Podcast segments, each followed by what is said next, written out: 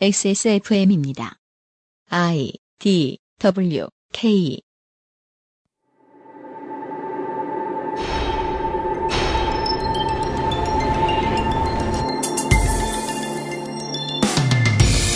지난 시간에 저희는 베트남 전쟁의 배경, 한국군 파병의 이유, 베트콩의 개념과 구정 공세, 미라이 학살, 김종수 소위 학살 사건, 폭리 폭넛 학살 사건 등 베트남 전에 얽힌 민간인 피해 사례들에 대해 이야기해 보았습니다.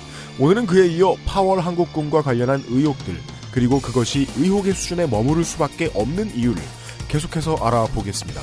2016년 7월의 첫 번째 그것은 알기 싫답니다.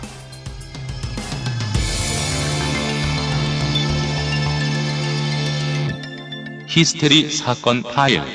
그것은 알기 싫다. 알기 싫다. 지구상의 청취자 여러분 한 주 동안 안녕하셨습니까? 어, 지난주까지 이 우리 XSFM 미디어 센터의 바깥에는 한강이 있었는데 어, 오늘부터는 황하가 범람하고 있어요. 이틀짜리 장마가 지나갔습니다. 반쯤 잠긴 밤섬을 바라보며 전해드립니다. XSFM의 히스테리 사건 파일 그것은 알기 싫다 만들고 있는 XSFM의 책임 프로듀서 UMC의 인사드립니다. 유면상 PD가 변함없이 옆에 앉아 있습니다. 네, 안녕하십니까. 지난주 이상평론 네, 대단했어요. 열렬한 반응을 보여주셔서 감사합니다. 네. 예, 편집하면서 어, 욕 먹을 줄 알았는데 예. 하도 하도 발로 만들다가 제가 전해드린 가장 진심은 그거였거든요.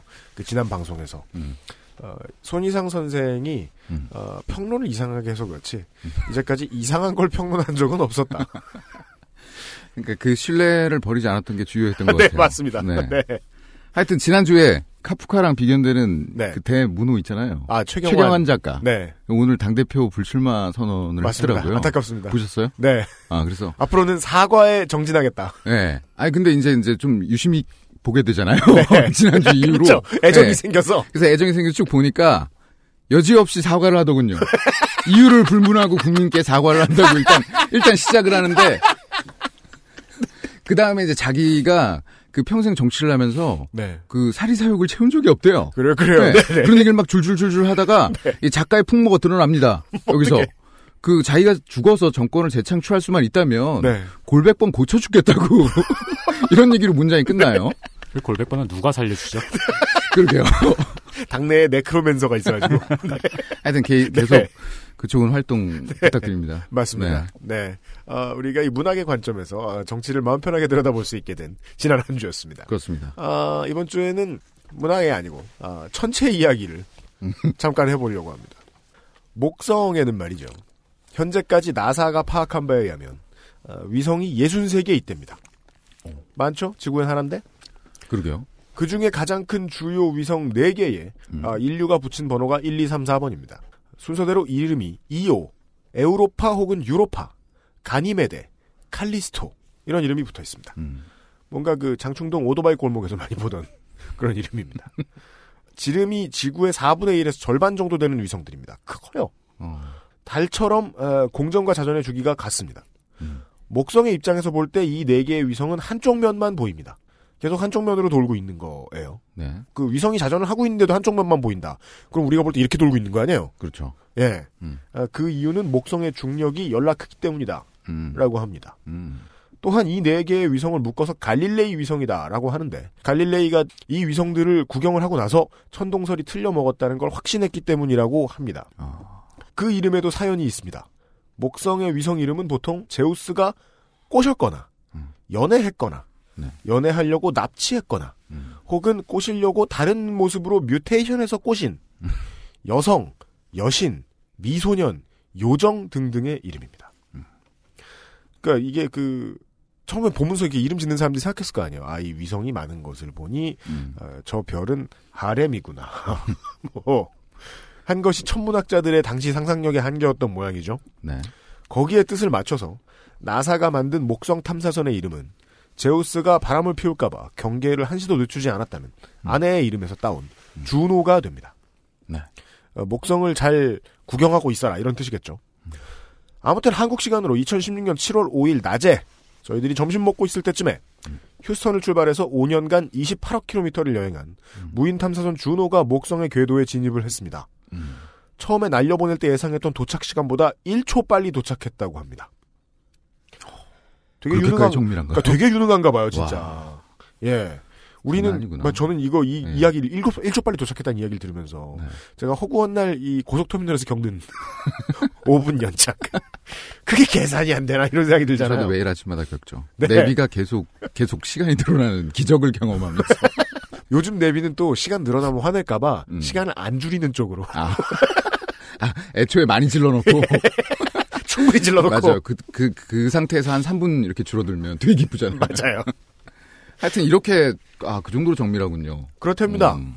알려진 바에 의하면 목성에 방사선이 엄청나게 나오는데 어허. 말씀드린 위성 중에 목성 최근 방에 있는 2호 위성의 표면에 사람이 반나절쯤 서 있으면 피폭당하는 방사능의 양이 30시버트 이상이라고 하는데 지구에서 일상생활을 하면서 접하게 되는 양의 수백만 배 정도가 되고 음. 말 그대로 오늘 내일 안에 가게 되는 수치다. 이렇게 얘기합니다. 이틀 동안 서 있으면요. 예, 80버트 이상 노출되면 그냥 편안하게 보내주는 쪽으로 선택한다고들 하더군요, 보통. 오. 예. 이거를 견디기 위해서 주노에는 방사능을 견디는 우주 탐험용 장비들이 들어가는데 네. 그 중에 CPU RAD750이라는 게 있는데 네. 어, 지금 웃고 있는 이유는 예, 우리 아는 친구 이름이 그거라서 예, 라디 750이라는 작곡가가 있어요. 네. 우리 데스크탑에 박힌 CPU들에 비해서 연산 처리 능력이 아주 후졌는데 아 그래요? 그 우리 왜 탱크 저 국산 탱크 같은 거 생각하면 도스 깔려 있는 OS 깔려 있는 물건들이 있어요. 네. 안정성이 중요하기 때문이죠. 음. 중간에 다운되면 안 되니까. 차라리 검증된 걸 선택하는군요. 네. 성능보다는. 그렇죠. 음. 대신에 방사능과 태양풍을 어느 정도까지 견딜 수 있는 물건이라고 합니다. 음. 그러니까 그 상황에서 컴을 그 컴퓨터를 쓰고 앉아 있을 사람은 아직 개발이 안 됐으니까 그냥 우주용이다 보시면 되겠습니다. 음. 구글 두들 오늘자를 보고 에, 문득 떠올라서 목성에 대한 이야기를 떠들어 봤는데 음. 실제로 이 시사 PD 눈에 띈 것은 기사들 끝에 줄에 짧게 나온 얘기였습니다. 뭡니까? 주노를 개발하고서 이 목성의 궤도까지 날리는 데에 나사에 들어간 돈이 11억 달러. 11억 달러. 네. 한 달로 얼마죠? 오늘 제가 은행 갔다 왔잖아요. 네. 가면 벽에 써 있습니다. 사실 때와 파실 때. 네. 파실 때 기준으로 1조 2,700억 정도입니다. 1조 2,700억. 이 돈은 이건희 회장의 알려진 재산의 10%, 음. 이재용 부회장 재산의 15%, 구본무 회장 재산에서 500억쯤 빼면 나오는 돈입니다. 적네요. 예. 두말할 것도 없이 4대강 개발 비용의 17분의 1입니다. 어. 네. 그 여기서 그럼 우리는 각 그룹 그 재계에서 네. 각 그룹에서 하나씩. 하나씩, 쏘면 화성 지점을 뚜레쥬르를 아 목성이구나 낼 수 있을지도 모른다. 준호 뭐 무슨 점뭐 네, 해가지고. 준호점. 네. 아 주피, 가능하겠군요. 주피터점이죠. 아, 생각보다는 네, 저렴하군요. 네. 네. 여기서 하나 정도만 확실한 것 같아요. 뭐예요? 한국은 부자인 편이다. 음. 이거 어떻게 어떻게 확신할 수 아니, 있습니까? 다시 달리 얘기하죠. 한국은 부자인 편이다는 아니죠. 뭐였죠? 한국의 소수는 부자인 매우 아, 부자다. 세금의 양으로 생각해보자고. 4대강 아. 개발한 비용으로 아, 생각해보자고. 그렇죠, 그렇죠. 네. 여러분이 혹은 우리가 방송에 여기 앉아있는 네 사람이 네. 얼마나 평상시에 헐벗었을지라도 음. 우리가 내는 세금으로 한국이 얻은, 얻는 돈은 어마어마하다. 음. 네. 그렇네요. 예. 네. 미래에 그게 사람이든 기업이든 먹거리든 간에 투자하면 투자할 수 있다. 음. Creative Korea 만드는데 35억 쓸 것이 아니라. 음. 네. 오늘까지 나온 바에 하면 그거 표절이래요. 네. 그래요? 그렇대요. 또. 근데 또 우리나라 또 취향이죠. 4대 강에 뭐가? 이런 걸 네. 같은 돈이라도 네. 17배 정도 네. 튀겨가지고 4대 강에 쓰고 그리고 오늘 저희가 네. 지금 눈앞에 지금 황하를 보고 있잖아요. 그렇습니다. 강바닥을 파지 않아도요. 비가 많이 오면 알아서 한번 파집니다. 그러니까 저 흙이 어디서 왔나 아까 뭐그 알아봤죠. 네. 제 개인적으로 비가 오면. 불어나요. 돈은 여러 방식으로 쓸 수 있고 네. 한국은 돈이 많다. 음. 이런 되자는 결론을 내면서 한국의 돈이 어쩌다 많아졌나? 열심히 일했을 거 아닙니까? 그렇죠. 그 일들 중에는요 참전도 있었습니다. 그렇습니다. 전쟁하고 나면은 나중에 평화 시대가 왔을 때 저- 정리해야 될 게 한두 가지가 아닌데 아, 한국은 자기들이 당했을 때도 정리가 안 됐고 자기들이 누구를 당하게 했을 때도 정리가 잘 안 됐습니다. 오늘 그런 이야기 다시 이어나가 볼 겁니다. 네. 광고가 많네요. 아 그래요? 봐봐요. 그것은 알기 싫다는 에브리온 TV 다 따져봐도 결론은 아로니아진. 용산에 가면 꼭 가보고 싶은 컴스테이션. 바른 선택, 빠른 선택, 1599, 1599 대리운전. 데볼프 genuine leather craft. 나의 마지막 시도 퍼펙트 25 전화영어. 맛있는 다이어트 total care 아임닭. 한 번만 써본 사람은 없는 빅그린 헤어 케어. 관절 건강에 도움을 줄 수도 있는 무르핀. 당신 편의 생각보다 큰 힘 민주노총 100% 단일 품종 쌀눈쌀 하루 세끼 밥 먹자 김치가 생각날 땐 콕 집어 콕 공정한 시스템 새로운 대안 모바일 음악 플랫폼 바이닐에서 도와주고 있습니다. 네. XSFM입니다. 3D 디자인 업체를 위한 GTX 960, 970 혹은 향후 GTX 1070과 1080에도 문제없을 디자인 업무 시스템 좀 더 고사양이 필요한 자동차 디자인을 위한 쿼드로 그래픽 맞춤 시스템 디자인 업체의 자재 담당자는 한참 머리를 쥐어뜯으며 사양을 맞춘 후에도 고장이라도 나면 어쩌나 발을 동동 구릅니다. 컴스테이션을 떠올려 주십시오. 견적부터 AS까지 그냥 저랑 대화하시는 것으로 모든 것을 해결하실 수 있습니다. 업체의 미래를 위한 투자. 주식보다 컴스테이션이 나을지도 모릅니다. 컴스테이션과 조용한 형제들을 믿어주십시오. 콕 집어 콕 깔끔한 맛의 경기도 김치를 만들기 어려울 땐 콕 집어 콕 오차 없이 지켜지는 절임 과정 양념 배합, 저온 발효, 숙성 정부가 보증한 전통 식품 인증 업체예요 그러니까 김치가 생각날 땐콕 집어 콕 밥은 매일 먹는데 이왕이면 좋은 쌀을 먹어야 되지 않아? 하루 세끼 밥 먹자. 몸에 좋은 쌀는 쌀을 하루 세끼 드세요. 광고와 생활. 광고와 생활 시간입니다. 안녕하십니까. 며칠간 집중 호우가 내렸잖아요. 맞습니다. 어떻게들 그렇습니다. 피해가 없으신지 걱정이 되네요. 그렇습니다. 최근에 이 살던 집을 조금 더 에, 자오선상 저지대로 내려간 어, 김상조 기술행정관이 노심초사했어요. 그렇죠. 예. 네, 네. 그래서 어저께 하루 종일 집안에 있는 CCTV로 네. 체크를 하면서 김상조 기술행정관은 집에 CCTV가 있습니다. 네. 이것은 이제 누구의 인권을 헤아려는 것이 아닙니다. 왜냐하면 혼자 살기 때문에. 근데 그게 아니고 얼마 전에 에, 누군가가 김상조 기술행정관 네 집에 창문을 열고 뭘 가져갔대요. 네. 그래서 네. 2013년도 아디다스 슈퍼스타 네. 품절된. 건데 올백? 올, 올백은 아니고요. 흰검. 흰검? 네. 이건. 예. 하여튼 넌 내가 찾아낸다. 신정동의 에, 흰검 아디다스 슈퍼스타 270 훔쳐가신 분. 죽여버릴 거야. 자수해서 돌아, 잘 돌아가시게 될 가능성이 있습니다. 그리고 어제 경남 지방에서 지진이 있었다고 하네요. 맞습니다. 음, 저녁에. 맞아요, 맞아요. 네. 그래서 저희 아버지가 부산에 사셔가지고 음. 걱정이 돼서 전화를 드렸죠. 네. 음. 아버지 지금 그쪽에 지진 났다는데 괜찮으세요? 그러니까 음. 언제? 네, 뭐 그랬다고 좀 합니다. 무디신 편이신가 보네요. 예, 예. 네. 그래서 뭐 저 보통 이런 문제는 트위터가 더 빠르잖아요. 그렇죠. 예. 네. 그래서 뭐 트위터 같은 데 따가지고 이제 뉴스에서 보냈나 봐요. 어. 그 뉴스에 자료 화면들이라고 해서 이렇게 구해온 거 보니까 네. 방에 가만히 이렇게 앉아있던 마르티즈가 음. 깜짝 놀라는 걸 이제 예, 지진 관련된 영상이라고 틀어주더라고요. 네. 하여튼 우리나라도 이제 천재지변에서 자유로울 수 없습니다. 어. 이런 천재지변을 대비하기 위해서는 곡간을 채워야 되죠. 아, 그렇죠. 그렇습니다.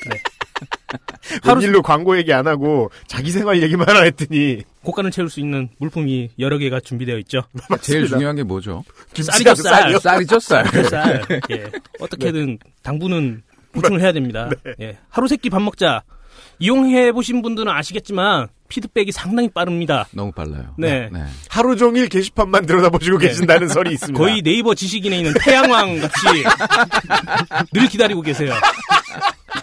그냥 그 저 뭐냐 세스코 게시판처럼 자기 고민을 쓰셔도 답을 해주실 것으로 네. 보입니다. 어, 그래서 또 고객의 요구에 따라서 바로 대응을 해주세요. 네. 쌀과 찹쌀의 세트를 만들어 달라. 음. 이렇게 하니까 바로 항목이 생기고. 바로 항목이 아니 만들어집니다. 처음에 우리 미팅할 때는 음. 아니 뭐 개발 비용도 그렇고 뭐도 그렇고 아, 뭐 어렵다고 막 그러니까 되게 패키징 비용 때문에 복잡하게.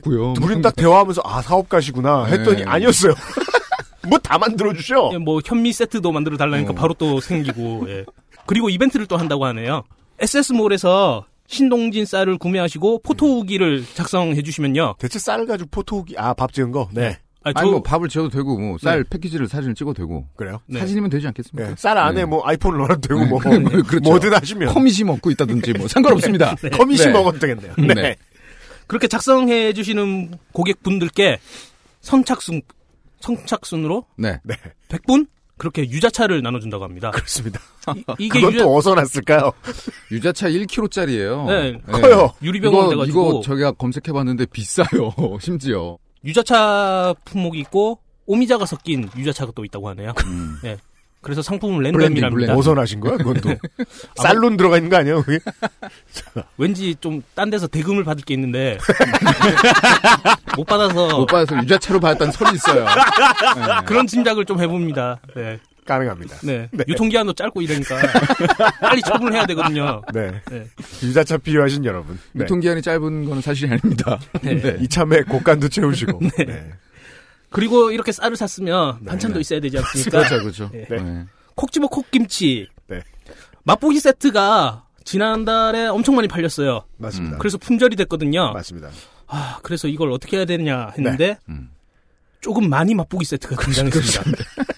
그동안 맛보기 세트에는 품목별로 1kg였거든요. 네. 3kg 하나에 1kg 두 개 뭐 이런 식으로 그렇습니다. 구성이 됐다고 하네요. 맛 많이 보기 세트가 나왔습니다. 네, 맛을 좀 많이 보셔도 됩니다. 이제 콕집어 콕김치가 다른 곳에서도 많이 팔리고 있잖아요. 그렇죠. 예, 네. 그래 그 중에서 홈쇼핑이 가장 저렴하다고 이렇게 나와 있는데 네. 음, 홈쇼핑보다 저렴해요 세트 아, 네, 그렇습니다. 그렇습니다. 그렇습니다. 홈쇼 긴, 긴급 수혈했습니다, 저희가. 네 일주일간 판매되고요. 이게 말이죠.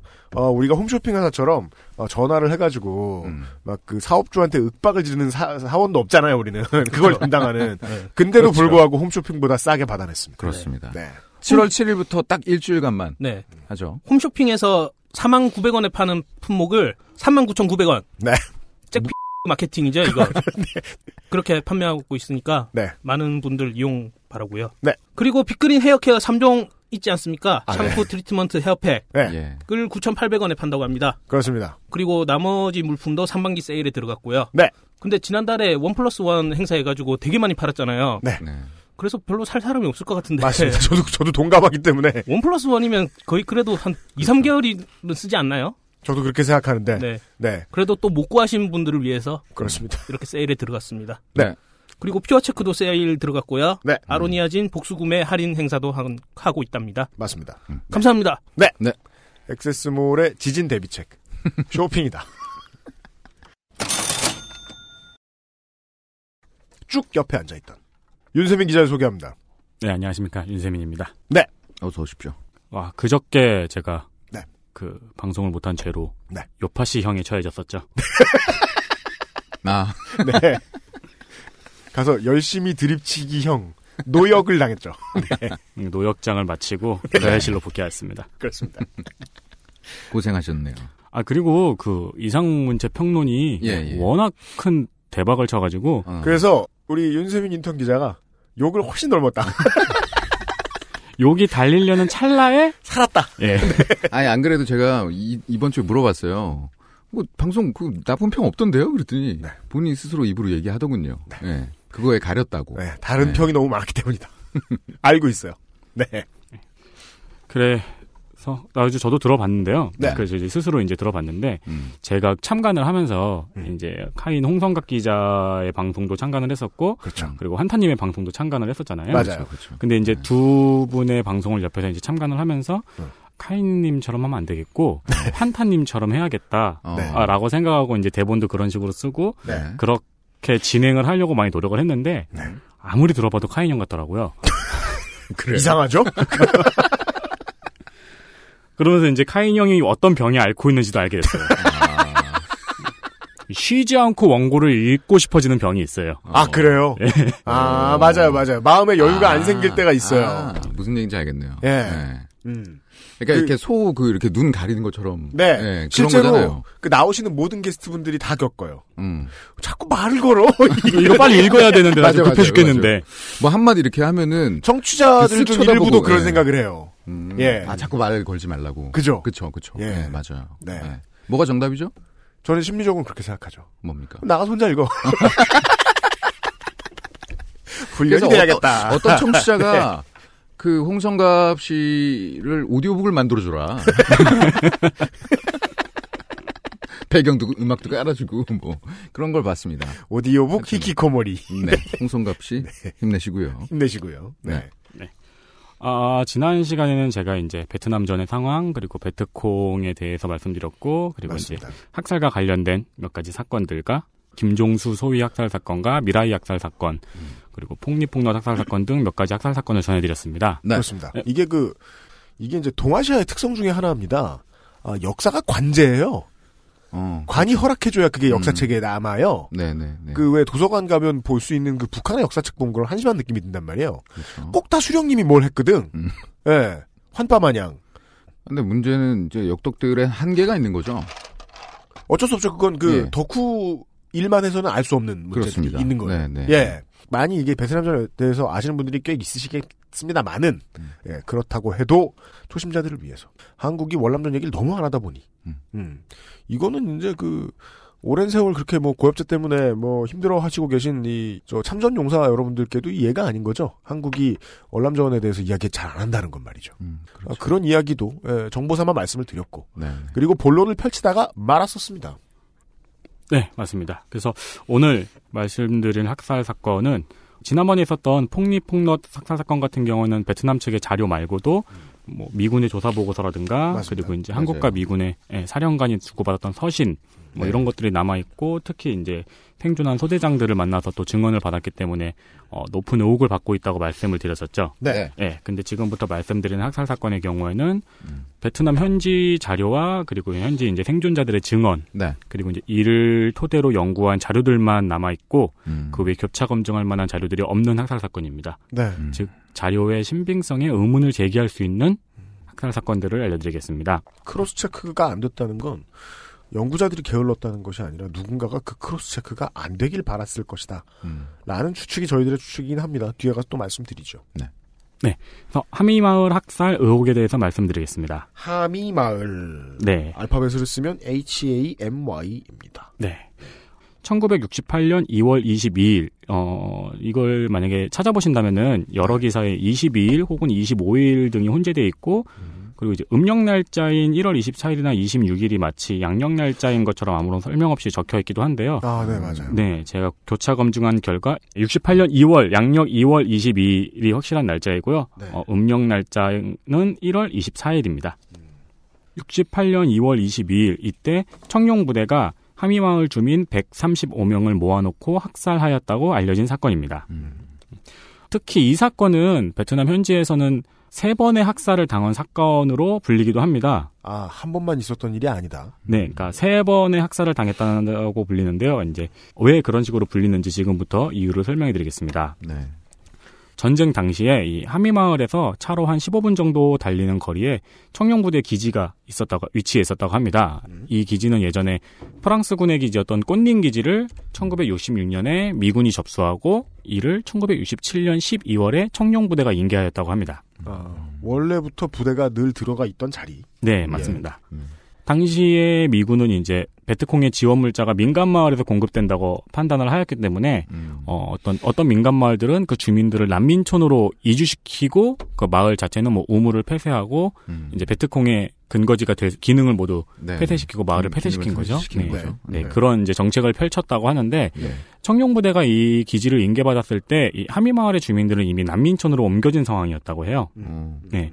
그런데 이제 문제는 난민촌의 상황이 너무 열악 했다고 합니다. 음. 예, 그래서 이 난민촌을 빠져나가기 위해서 돈 많은 사람들은 뇌물을 쓰기도 하고 음. 그리고 이제 주민들이 자기 마을로 계속 돌아가고 싶어 했다고 합니다. 그래서 음. 난민촌에 있던 사람들이 자기 마을로 돌아가겠다며 한국군이나 베트남군에게 남베트남군이겠죠. 네. 남베트남군에게 청원을 넣은 기록도 남아 있다고 합니다.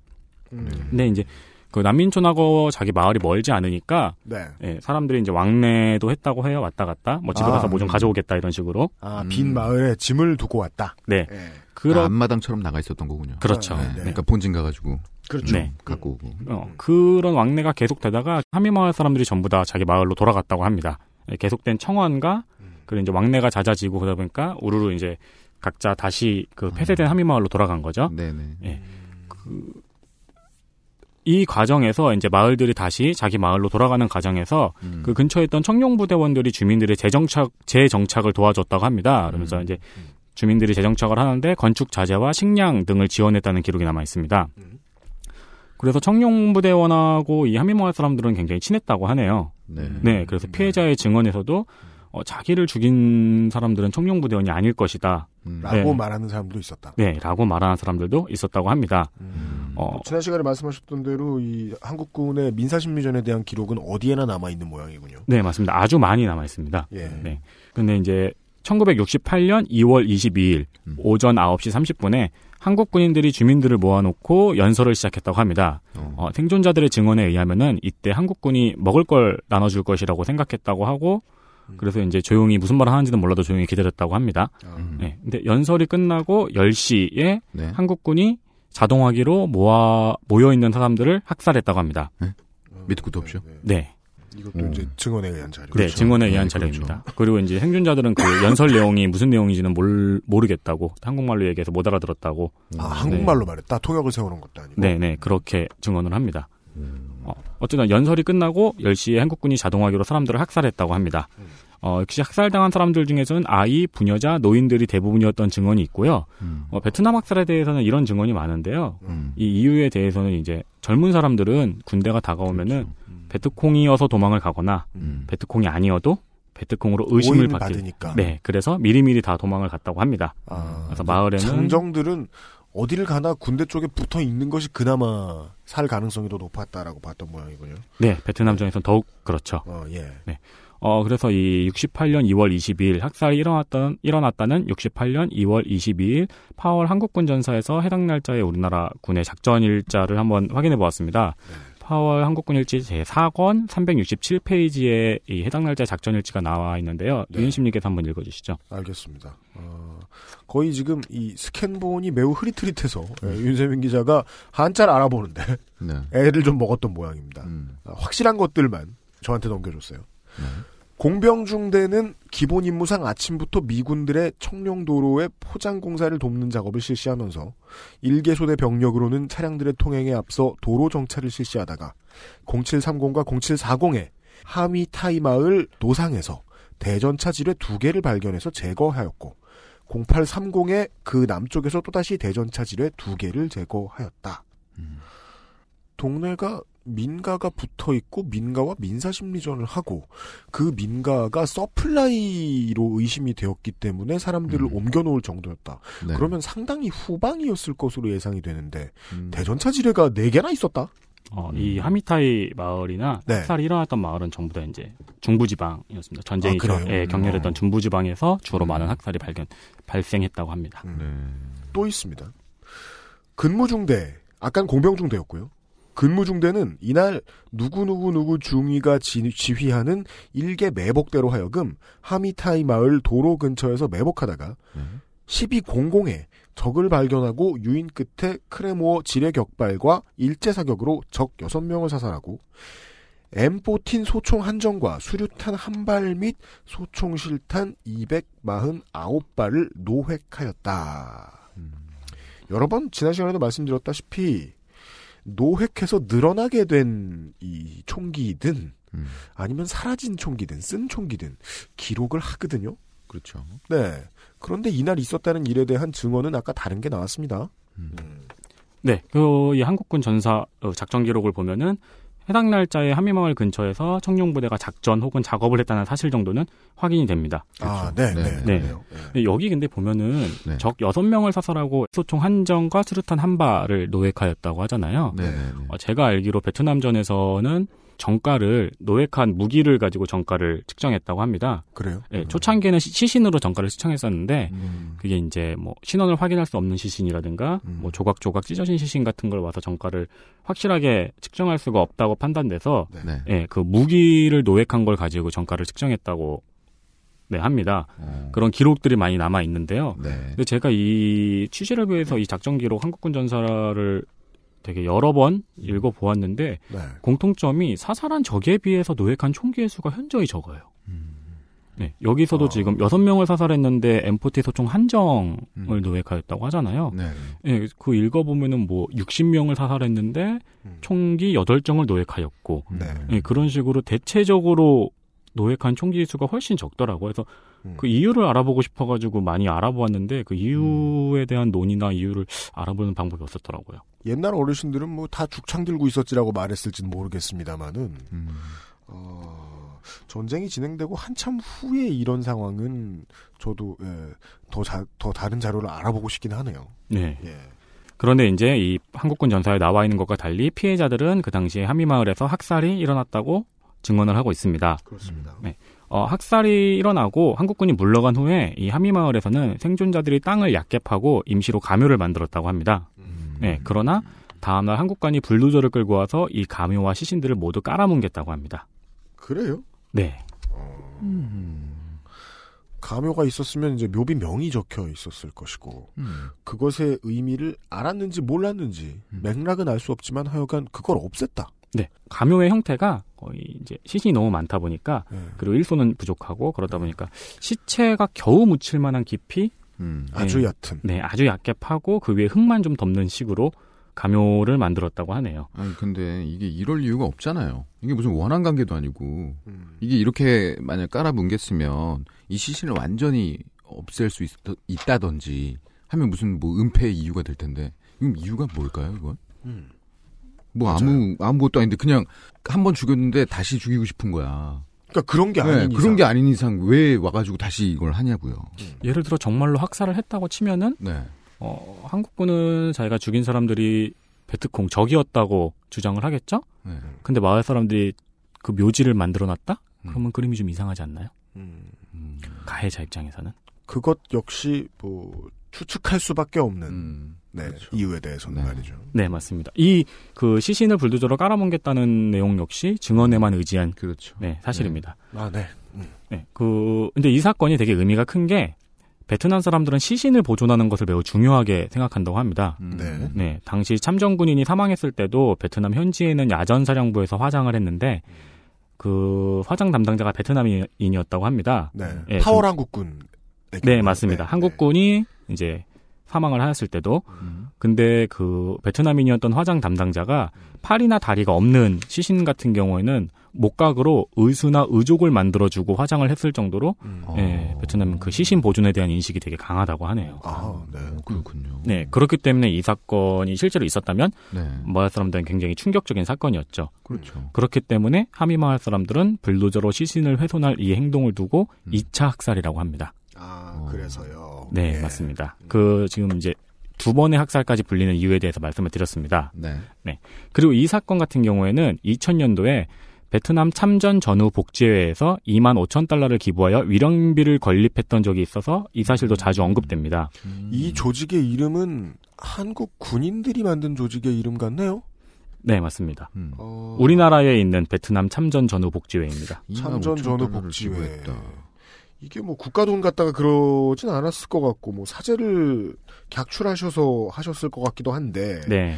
어, 위령비 건립을 위해서 2만 5천 달러를 기부를 했다고요. 네. 제가 이 그래서 삼전 전후 복지회를 찾아봤는데요. 네. 뭐 전화번호나 사무실 위치가 나오긴 하더라고요. 음. 그래서 전화를 해봤는데 다른 곳이라고. 네, 음. 그러고 뭐 홈페이지도 현재 없고. 아, 이젠 음. 비우셨나 보네요. 네, 그런 것 같습니다. 아하. 근데 이 돈을 기부했다는 자체는 생각할 만한 소재가 예. 되지요. 그렇네요. 네. 네, 그래서 제가 하미마을 학살을 이 원고에서 또 이 사건을 자세히 다룬 이유입니다. 음. 네. 근데 현재 베트남에도 이 위령비가 남아 있는데 네. 이 위령비에 원래 비문이 적혀 있었는데 그 네. 비문이 연꽃 그림이 그려진 대리석으로 가려져 있는 상태라고 합니다. 아, 비문 만든 돌을 다른 돌로 가렸다. 네. 어, 누가 까고 본 사람 없나 모르겠네요. 어. 하미마을 학살 사건을 다룬 많은 기사들을 확인해 보면은 이 네. 비문이 가려진 이유에 대해서 음. 어, 베트남 참전전후 복제회에서 항의를 하였고 비문 내용을 고칠 것을 요구했다고 합니다. 아, 기부한 쪽에서 네, 맞습니다. 그러니까 이제 그 비문의 내용이 잔인하게 모든 사실이 되게 확실하게 적혀 있었다고 합니다. 뭐, 음. 뭐 잔인하게 죽였고 어린애와 노인을 무참히 뭐 학살하였고 이런 식으로. 그래서 다시 와가지고 한 번 또 불도저로 밀었고. 네, 그렇고요. 네, 네 그런 음. 내용이 적혀 있는 것을 보고 음. 이제 돈을 기부했던 참전전후 복제회에서 음, 이거는 약속이 없었던 거다. 음. 혹은 뭐 이런 게 적혀 있으면 적혀 이런 걸 적으려고 우리가 돈을 기부한 것이 아니다라는 음. 식으로 항의를 했다고 합니다. 이 비문의 내용을 고칠 것을 혹은 청룡부대란 이름만이라도 좀 지워줄 것을 어. 예, 항의를 하고 요구를 했다고 하는데 네. 어, 그 하미마을에는 희생자 가족 총회가 있다고 합니다. 네. 네, 이 희생자 가족 총회에서 어, 이 비문의 내용을 절대로 수정할 수 없다고 네. 반발을 해가지고 의견차가 좁혀지지 않았다고 합니다. 그때 이제 어. 희생자 가족 마을 총회 그 희생자 가족 총회에서는 음. 우리 돈으로 뭘 세웠으면 증오비를 세우면 세웠지 위령비는 안 세웠을 음. 것이다라고 하면서 음. 반발을 했다고 합니다. 아하. 어허, 오묘하네요, 이거. 돈을 줬는데. 그죠? 그죠. 음. 기부를 했다는 것이 가장 이상한 포인트고, 예. 가족 총, 그 유가족 총회에서 자기네들 돈으로 증오비를 세웠으면 세웠지, 위령비는 됐다. 음. 참, 참전 전후 복지위에서 요구하는 비문을 가지고 있는 위령비를 세우진 않겠다. 음. 라고 반발했다고요. 네. 그리고 그 비문 양쪽에 베트남기와 태극기를 새기자는 의견도 참전 전후회에서 이제 요구를 했었는데 네. 음. 주민들이 학살 현장에 어떻게 태극기를 새기냐면서 어. 이 사실 또 반발을 했다고 합니다. 음. 그 의견이 전혀 좁혀지지 않았나 봐요. 네, 네. 의견이 전혀 좁혀지질 않았을 때 어, 주민들이 선택한 방법이 인상적입니다. 어. 비문 내용을 수정할 거면은 아예 가려버리자고 했다고 합니다. 그래서 현재도 베트남 가문 이 비문 내용은 연꽃 그림이 그려진 대리석으로 가려져 있고요. 네. 아 그런데 제가 이 취재를 하다가 네. 이 비문을 가렸던 사정에 대해서 음. 조금 다른 정황도 확인을 했습니다. 어, 그래요? 네. 우리나라 외교부의 움직임도 있었던 것으로 짐작이 되는데요. 네. 네. 아까 말씀드렸던 책 중에 당시 그 주 베트남 한국 대사관에서 근무하셨던 네. 예, 이용준 씨가 쓴 저서 베트남 잊혀진 전쟁의 상흔을 찾아서라는 책에서는 네. 어, 이 책에 대해서는 제가 이따가도 설명을 드리겠지만 음. 그 베트남 학살 지역에 우리나라에서 학교를 건립해줘요. 음. 네, 그러기 위해서 부지 답사를 다니던 중에 이 위령비를 발견하였다고 합니다. 음. 네. 지어진 후에 이 위령비를 발견한 거죠. 네. 근데 이 위령비의 잔인한 학살 내용이 그대로 적혀 있는 것을 보고 음. 어, 이 베트남 외무부에 그 이 사실을 넌지시 이야기를 했다고 적혀 있습니다. 이 책에는. 음. 오. 네. 음. 그러자 외무부의 관리자가 자기보다 더 당황하면서 직접 나서서 이것을 수정하기 위해 노력했다고 합니다. 수정을 한다. 어떻게 말이죠? 그러니까 이제 비문의 내용을 그 참전 전후에서 요구하는 대로 바꾸거나 네. 음. 조금 순화를 시키거나 음. 예, 그렇게 하려고 그 외무부에서 아. 스스로 노력을 했다고 베- 아, 주 베트남 한국 대사관 측에서 아마 한국 혹은 이 동지회에 전, 저 입장을 전달하기 위해서 노력했을 거고 음. 베트남 외무부에서는 뭔가 반영하려는 액션을 취한 정도가 있, 예, 의 흔적이 남아 있다. 네. 음. 그, 그 책에서는 그냥 내가 넌지시 얘기했을 뿐인데 베트남 측에서 더 당황을 해서 음. 예, 바쁘게 움직였다라는 음. 식으로 적혀 있고요. 베트남 음. 관리들은 그랬다. 네. 그런데 그 그래서 실제로 이 위령비의 비문이 당 중앙의 지시로 가려진 것은 맞지만 음. 어 다른 책 건원익 씨가 저술한 책에 보면은 그 건원익 씨가 마을 주민들을 인터뷰한 바에 의하면은 그 한국 외교관이 이 비문을 보고 격분했다고 합니다. 아. 어, 어, 어, 어. 네, 그러니까 뭐 넌지시 이야기한 정도가 아니고 아, 어, 아주 격분했다고 합니다. 아. 격분해서 항의하고 네. 그래서 제 알려주고. 어, 네. 예, 그래서 제가 이게 어떻게 된 일인가 싶어서 음. 여러 군데 알아보았는데요. 네. 네. 여러 경로를 통해서 알아본 바에 의하면은 음. 한국 외교관이 이 비문을 보고 정식으로 항의를 했다고 합니다. 정식으로 항의를 음. 했다. 정식으로 항의를 했고 참전 전후 복지에 이 사실을 알린 것도 한국 외교부였다고 합니다. 아. 네. 그래서 그게 이제 지금 적혀 있는 곳과 적은 사람에 따라서 몇 가지 다른 표현으로 나오는 거네요. 네. 넌지시 이야기했다. 정식으로 항의했다. 격분했다. 네. 음. 셋중 하나를 했거나 셋 다 했거나. 네. 네. 그래서 이 비문이 가려진 경위에는 어쨌든 한국 대사관의 압력이 있었던 것으로 추정됩니다. 네, 그렇게 볼 수도 있겠습니다. 네. 네. 그래서 이 학살 경위를 적은 비문을 대리석으로 가린 것을 보고 음. 마을 총회에서는 3차 학살이라고 합니다. 아.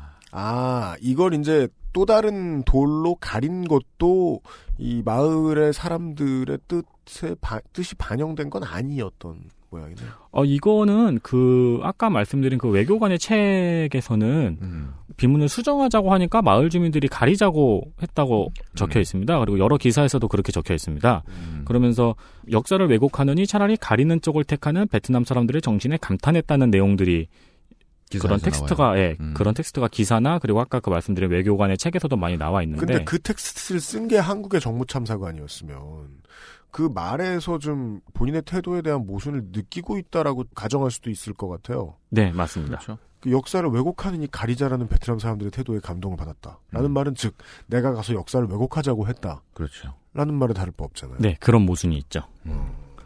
이제 베트남 마을 주민들이 선택했다고 하는 텍스트가 있는 반면에 네. 그게 아니고 베트남 정부에서 주도적으로 가렸다고 음. 하는 텍스트도 있습니다. 음, 그게 베트남 정부가 됐든 한국 정부가 됐든 마을 사람들의 입장에서는 관에서 내려와서 blah blah 했다라는 것은 기억은 네. 모두에게 지배적일 수도 있겠다. 네네. 네. 네. 그래서 세 번의 학살을 당한 사건으로 베트남 음. 현지에서는 불리고 있다고 합니다. 아, 네.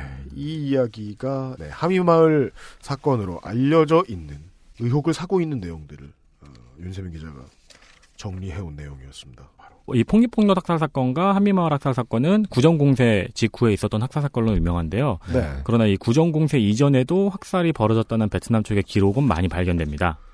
이 구정공세 이전에 일어났던 학살에 대해서는 이제 한국군이 베트남에서 운영했던 중대전술 기지라는 전략에 대해서 언급을 드려야 되는데요. 중대 전술 기지 이게 전략이래 전략이다. 네, 예. 전략 혹은 전술이라고 할 수 있겠죠. 네. 네. 네. 당시 베트남전에서 미군은 연대 규모의 베이스를 두고 게릴라들의 기지를 파악하면은 그걸 헬기나 그 밖에 기동력 있는 수단을 이용해서 타격하고 돌아오는 이른바 탐색과 선멸 작전을 운영했다고 합니다. 음. 예, 그러니까 이게 예를 들자면은 스타크래프트에서 초창기 임요한 씨의 저그전 음. 운용과 비슷한 운용이죠. 드랍십 뭐죠? 네. 그러니까 네. 본진을 견고하게 방어하면서 음. 드랍십으로 저그의 멀티를 깨고 오는 식의 전략이었는데 음. 근데 이제 베트남전의 문제는 게릴라들의 규모를 파악하기가 어렵다는 것이었죠. 아. 네. 네. 베트콩과 주민의 구분도 모호하고 그리고 베트콩 게릴라들의 규모도 파악하기 어려운 상황에서 게릴라 기지를 발견했다고 타격해봤자 음. 게릴라들은 다시 도망갔다가 물이 스며오도 다시 모여드는 식이라서 예. 이 전쟁 자체 전체에 대한 큰 그림을 그리기가 어려웠죠. 아, 음. 뭐 시뮬레이션 얘기하시니까 뭐 생각나는데 이거는 미국의 입장에서 보기에는 전쟁의 안개가 너무 많았다.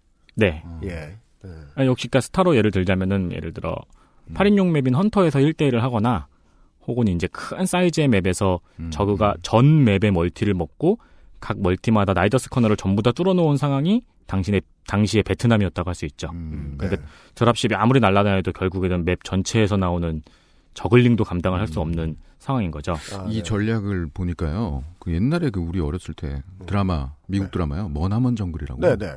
우리 그 얘기했잖아요. 그쵸? 네.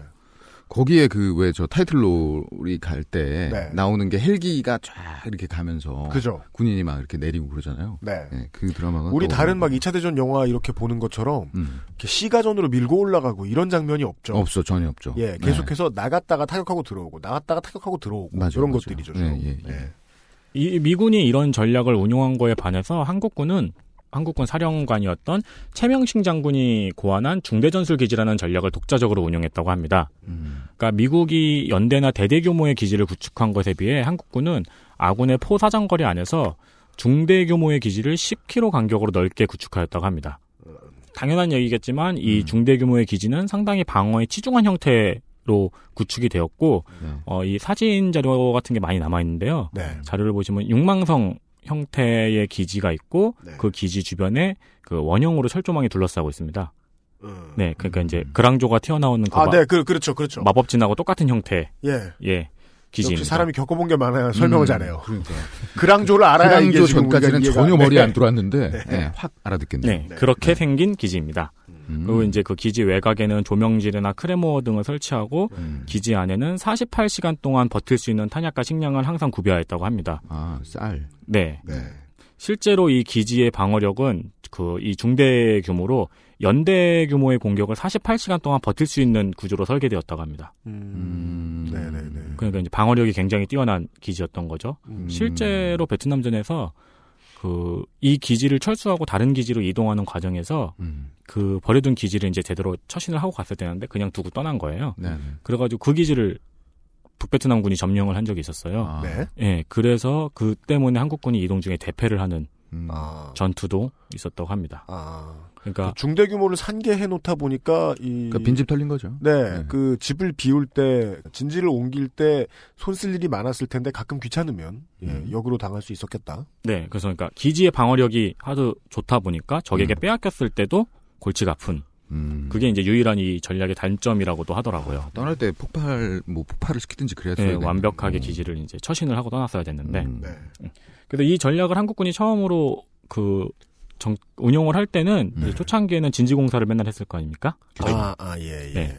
아, 이건 정말 그, 기본이죠. 그냥 상하로 올라갔다 내려갔다만 멀리서 보고 있으면 하고 있었던 한국전을 떠올려 보면 좋을 것 같네요. 음. 그러니까 중대 하나가 20km, 지름 20km 정도의 땅을 차지하고 있다는 건 땅 싸움을 하겠다는 거잖아요. 그렇죠. 그러면 미군이 볼 때는 얘네는 맨날 집만 짓고 있네라는 생각이 들 수 있겠다. 음, 실제로 이 전략을 창안한 최명신 장군께서는 네. 그 한국전에서 아주 활약을 많이 하신 음, 그렇다고. 하죠. 네, 그래서 그 게릴라전이라든가 이제 뭐 그런 산악 지형에서의 전투에 익숙해서 이런 전략을 창안할 수 있었다라는 평가가 있더라고요. 네. 그래서 이제 미군이나 한국군 내부에서도 아니 베트남에 싸우러 와서 하루 종일 기지 공사만 하고 있느냐 하면서 반발도 많았고 반대가 많았던 전략인데 아, 잘 몰랐네, 이 사람들이. 네. 한국에 제일 유능한 건 공병인데, 언제나. 그렇죠. 예. 작업이죠, 작업. 네. 그 결과적으로 말씀드리자면은 이 전술은 그 현재 전 세계에서 연구 대상이 되었고 음. 미군도 이라크전이나 아프가니스탄 전시에서 네. 활용을 했다고 합니다. 음. 네. 어. 이 중대전술 기지 부분을 설명하는 게 제일 무서운 부분인데 그럼요. 그럼요. 저도 지금 네. 함부로 못 떠들겠습니다. 네 아마 지금 좀 수많은 밀덕 여러분들이 네. 분기탱천하셔서 네. 뭐라 하는 거냐 쟤 혹시 홍성갑이냐? 아, 그 정도예요, 근데? 아니, 아니, 밀덕이요. 아, 철저하시, 아, 그 철저하신 가장 무서운 덕후들 많죠. 중에 네. 음. 한 빠지면 분이가- 재밌을 것 같아요, 저도. 그건 그래요. 네. 음. 뭐 그러나 저도 열심히 조사를 했기 때문에 그래요? 아, 그럼 자신, 자신감 갖고. 당당하게 말씀을 한번- 네, 드리자면은 당당하게 네, 해봐요. 그리고 욕먹어요, 당당하게. 네, 당당하게 네. 말씀을 드리자면 살려주세요. 네. 넘어가 주세요. 네.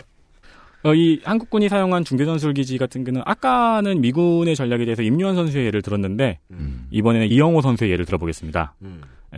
물론 이제 그 역대 최강의 선수라는 이영호 선수는 대부분의 경기에서 우세를 한 번도 빼앗기지 않은 채로 이기는 것으로 유명하긴 하지만 음. 가끔씩 이제 토스전이나 테란전에서 음. 어, 첫 진출이 잡아먹히거나 해가지고 불리한 상황이 오게 될 때가 있어요. 네. 그때 발휘되는 게 이영호 선수의 특기인 극강의 방어력이죠. 근데 윤세민 기자도 옛날 사람이군요. 이거 리그 끝난 지가 언젠데. 맞아요. 아, 근데 얘를 왜 이렇게.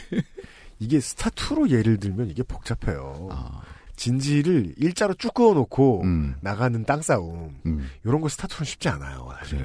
음. 예. 하긴 뭐 저희 입장에서, 입장에서 는 반갑습니다. 네. 아직 아주 이, 반갑네요. 오랜만에 얘기 들으니까. 이 영광을 네. 기억하는 사람들이 많아요. 아, 네, 그럼요. 네. 지금은 아프리카에서 활동하고 계시지만 그렇죠. 네. 네. 아, 그래요? 네. 네, 지금 열심히 사세요, 그분. 아, 진짜? 네. 아프리카에서 얼마나 핫한데요. 네. 어, 그래요? 그 이렇게 불리한 상황에서 이영호 선수의 특기인 극강의 방어력이 나오는데 네. 그 multi를 은근히 하나씩 늘려나가면 운영을 아, 합니다. 진짜 이거 난리 나죠. 네. 한번 걸어 잠그면. 이영호의 네. 세 번째 multi. 그렇죠. 네. 그거 먹으면 끝나. 네. 네. 그러니까 이제 그 multi를 계속 늘리고 있는데 해설진들이 계속 그러죠. 막 저 multi는 너무 불안합니다. 네, 뭐 맞아요. 공격만 가면 끝나는 multi예요. 뭐. 그건 초창기. 네. 나중에는 해설자들도 마음을 손 놓습니다. 놓죠. 예. 이기겠거니. 예. 궁금하네요. 뭐 이러면서. 네, 네. 근데 이제 그 아시다시피 그 멀티 걸어 잠그고 나서 계속 지키다 보면 결국엔 반땅 싸움이 되어 있잖아요. 맞아요. 음. 그리고 이영호 선수는 반땅 싸움에서 지질 않고 음. 맞아요. 어, 그런 식으로 이제 극강한 방어력으로 멀티를 조금씩 늘리면서 자기가 통제할 수 있는 지역을 늘리는 음. 것이 불리한 상황에서 이영호 선수의 특기인데 네. 이 중대전술 기지가 어, 그런 부분에서 이영호 선수의 전략하고 살짝 좀 비슷하다고 할 수 있습니다. 음. 음. 그러니까 이렇게 10km 형태로 넓게 방어력이 강한 기지를 상계시켜 놓으니까 네. 베트남에서 담당 지역을 장악할 수가 있는 거죠. 음. 음. 네, 그러니까 이제 미군이 하는 땅 아까 따먹기. 말씀드린 것처럼 타격하고 돌아오는 게 아니고 땅 따먹기를 효율적으로 한 거죠, 한국군은. 음. 그렇죠. 네. 음. 어, 이렇게 밀덕에 의해서 또 썩들의 어그를 끌었네요. 그렇습니다. 음. 우리가 한 일은 수덕까지. 예. 음. 우리가 한 일은 그것뿐인지도 모릅니다. 지금. 덕들 어그로만 끌어놨다. 예. 그리고 이 중대전술 기지의 핵심은 민사 심리전에 원래 있었다고 합니다. 음. 음. 네, 이 중대전술 기지 자체가 네. 베트콩이 지나가 다닐 수 있는 요충지이면서 그리고 민가 근처에 지어졌다고 해요. 음. 네네네. 네. 왜냐면 아까 말씀드린 것처럼 민가가 베트콩 활동에 서플라이가 되고 있다고 이제 군대들이 판단을 했으니까 네. 그 근처에 한국군 중대 규모의 기지가 지어지면서 그럼 음. 민가와의 왕래가 잦아지겠죠. 그렇죠. 대민 지원도 많아지고 음. 네. 그럼 자연히 민가에 대한 통제력이 늘어나고 음. 자연스럽게 민가를 거점하는 화- 거점으로 활동하는 게릴라들의 활동도 제약이 될 수밖에 없는 거죠. 그렇죠. NPC가 많이 있는 전장인데 그 NPC가 결국은 NPC가 아닌 음. 네. 예. 전장의 일부인 상황 이라면 네. 민사심리전은 매우 중요할 것이다. 네. 네. 뭐 상관없는 얘기일 수도 있지만은 저도 이제 안에 있으면서 우리 부대에서 보통 자이툰에 파병을 많이 나갔어가지고요. 음. 거기 있다 들어온 사람들하고 이제 얘기도 해보고 제 쪼수도 거기 나갔어가지고 네. 6개월 동안 가끔 전화하고 어. 그랬었는데 하는 일이 똑같았던 것 같아요. 가서 계속 공병들 음. 집 짓고 뭐 짓고. 뭐- 계속 뭐 짓고 음. 물론 싸움은 안 합니다만 거기 후방이라서 자이툰이 음. 그리고서 맨날 하는 일은 유치원 애들과 운동회 음. 그리고 또 국민학교 지어주고 그게 다였다. 맞아요. 예 그리고는 네. 계속 게임만 했다. 어. 그런 얘기 하더라고요. 아, 그 뭐 거의 민사심리전이구나. 그 우리 예. 우리 때는 그 파병 가고 싶어가지고 음, 그 지원했는데도 막 떨어지고 그랬어요. 맞아요. 네. 저도 한번 가볼까 생각했었는데. 우리 부대가 뽑아 보내는 부대였거든요. 어. 그래서 가면 너였니? 가면 죽인다 그랬어요, 다들. 저 우리 저 음. 뭐냐 간부들이. 왜요? 왜냐면 다 키워놓은 놈을 거기 보내버리고. 빵꾸 나니까. 예. 음. 돌아오면 또 석 달 동안 휴가 쳐가고 그동안 모인 거. 그러면 반말 찍찍하고 그러다 그 집에 간다고. 지 혼자 막 군생활 황색, 다 끝나가지고. 예, 황색 전투복 입고 네. 와가지고. 예. 그렇죠. 돈도 좀 모으고요. 맞아요. 음. 예. 안 가길 잘했어요. 그러고 생각해보니까 좀 이상하네. 왜요? 아니 군 시절에 그 사실 그때 우리가 한 월급이 그 몇만 원이었지 않습니까? 뭐저 그때 10만 원? 음. 네. 아니요, 아니요. 8만 원대. 아, 나 위험수당 나왔어. 아 그래요? 어디가 위험했던 거야? 네. 약간, 하여튼 생각해 보면 네. 그 당시에는 그게 전쟁이잖아요. 예. 근데 전쟁터라고 안 받아들이고 음, 대부분 그러니까 애들이 하는 얘기를 들어보면 음. 가면은 돈을 많이 모을 수 있다. 맞아요. 뭐 그거가 되게 이렇게 초점이 돼가지고 얘기를 했던 기억이 나네요. 네. 그리고 좀, 이제 외국에서, 외국에서 계속 살 친구들은 외국 기업에 음, 레주메 낼 때 음, 한국군에서 뭐 했고 파병돼서 뭐 했다 이러면 점수 팍팍 올라가니까. 그러니까 예. 지금 생각해보니까 좀 비인간적인데 우린 그 얘기를 하는 거예요. 뭐 전쟁은 원래 비인간의 끝이죠. 그렇습니다. 참여하는 사람 입장에선 말입니다. 네. 음. 그래서 실제로 베트남전에서도 한국군의 대민 지원은 잘 알려져 있습니다. 제가 베트남전 민간인 학살에 대해서 조사를 하면서 네. 가장 많이 본 문장이 음. 100명의 베트콩을 놓치더라도 한 명의 민간인을 보호하라. 음, 라는 당시의 캐치프라이즈였습니다. 음, 네, 이거를, 이것을 들면서 이제 참전 용사분들이나 그리고 반대하는 사람들이 많이 뭐 학살은 말도 안 된다라고 반대를 하고 계시는데 그 유명한 캐치프라이즈도 바로 이 민사 심리전을 중요시하자는 전략에서 이러한 맥락에서 나온 캐치프라이즈입니다. 음. 그렇게 얘기를 하죠. 막상 어딜 가도 그걸 보고서 전쟁을 치르신 분들이라. 음, 그러니까 우리가 그럴 리가 없다. 음, 근데 이제 저희들이 제기하는 의문은 그건 거죠. 그럼 그렇게 해놓고도 그 사실을 잊을 수도 있지 않을까? 음. 네. 그리고 그렇게 적어야 될 필요가 있었던 걸 수도 있죠. 그렇게도 생각할 수 있고 말이죠. 네. 네. 그걸 강조해야 됐던 필요가 다른 이유가 있을 수도 있겠죠. 네. 맞습니다. 네. 그러나 다른 기록에서는 바로 이 중대전술 기지를 구축하는 과정에서 많은 학살이 발생했다고 합니다. 음. 네. 네. 그중 가장 유명한 것이 바로 비난 학살입니다. 네. 잠시 후에 광고를 들으시고 어, 비난 학살 사건에 대해서 이야기를 좀 나눠보겠습니다. 지난 시간부터 들으시면서 생각이 나 드- 이런 생각이 드시나요? 저는 지금 그런 생각이 듭니다. 기록을 양쪽 나라 모두에서 열심히 하고 있지 않음에도 불구하고 네. 찾으려고 마음 먹으니까 꽤 많네요. 그렇네요. 예. 네. 광고 듣고 오겠습니다. XSFM입니다. 바른 선택, 바른 선택. 1599 주름과 질감이 살아있지만 변형되지 않고 두꺼운 가죽 제품. 선명한 색상에 일반 명품을 웃도는 퀄리티의 가죽 제품. 황야의 1위 Devolf Genuine Leather. 지금까지 그래왔듯 당신의 자부심이 되어드리겠습니다. Devolf Genuine Leather. 소개팅 할 때 제일 잘 보이는 거? 화장은 어차피 과하게 하면 안 돼.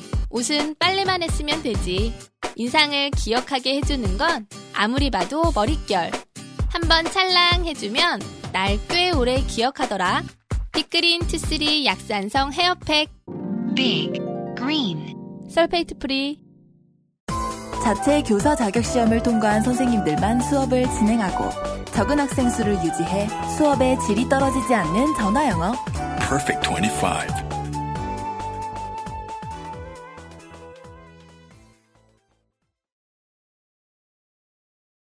돌아왔습니다. 아, 많은 밀덕분들과 수덕분들의 첨언을 요청드리는 내용에 대해서 이야기를 잠깐 드렸고요. 네. 중대기지 전술에 대한. 요 얘기를 드린 이유는 아무래도 이 민사심리전이 한국군의 특기라고 당시에 있었던 다른 사람들도 알고 있었던 것 같고 음. 파월 한국군도 그렇게 생각했던 것 같은데 이것을 조금 부끄럽게 뒤집는 학살 사건에 대한 증언들이 여기저기 있다. 라는 이야기를 드리기 위해서 그 말씀을 드렸고요. 그 뒤에 의혹으로 남아있는 한 가지의 사건이 더 있습니다. 네, 바로 빈안 학살입니다. 빈안. 네. 이 빈안 학살은 현재 전해지고 있는 베트남전의 한국군 학살 의혹 중에서 그 규모가 가장 큰 사건입니다. 음, 자료의 reference는 오마이뉴스와 한겨레의 기사였고요.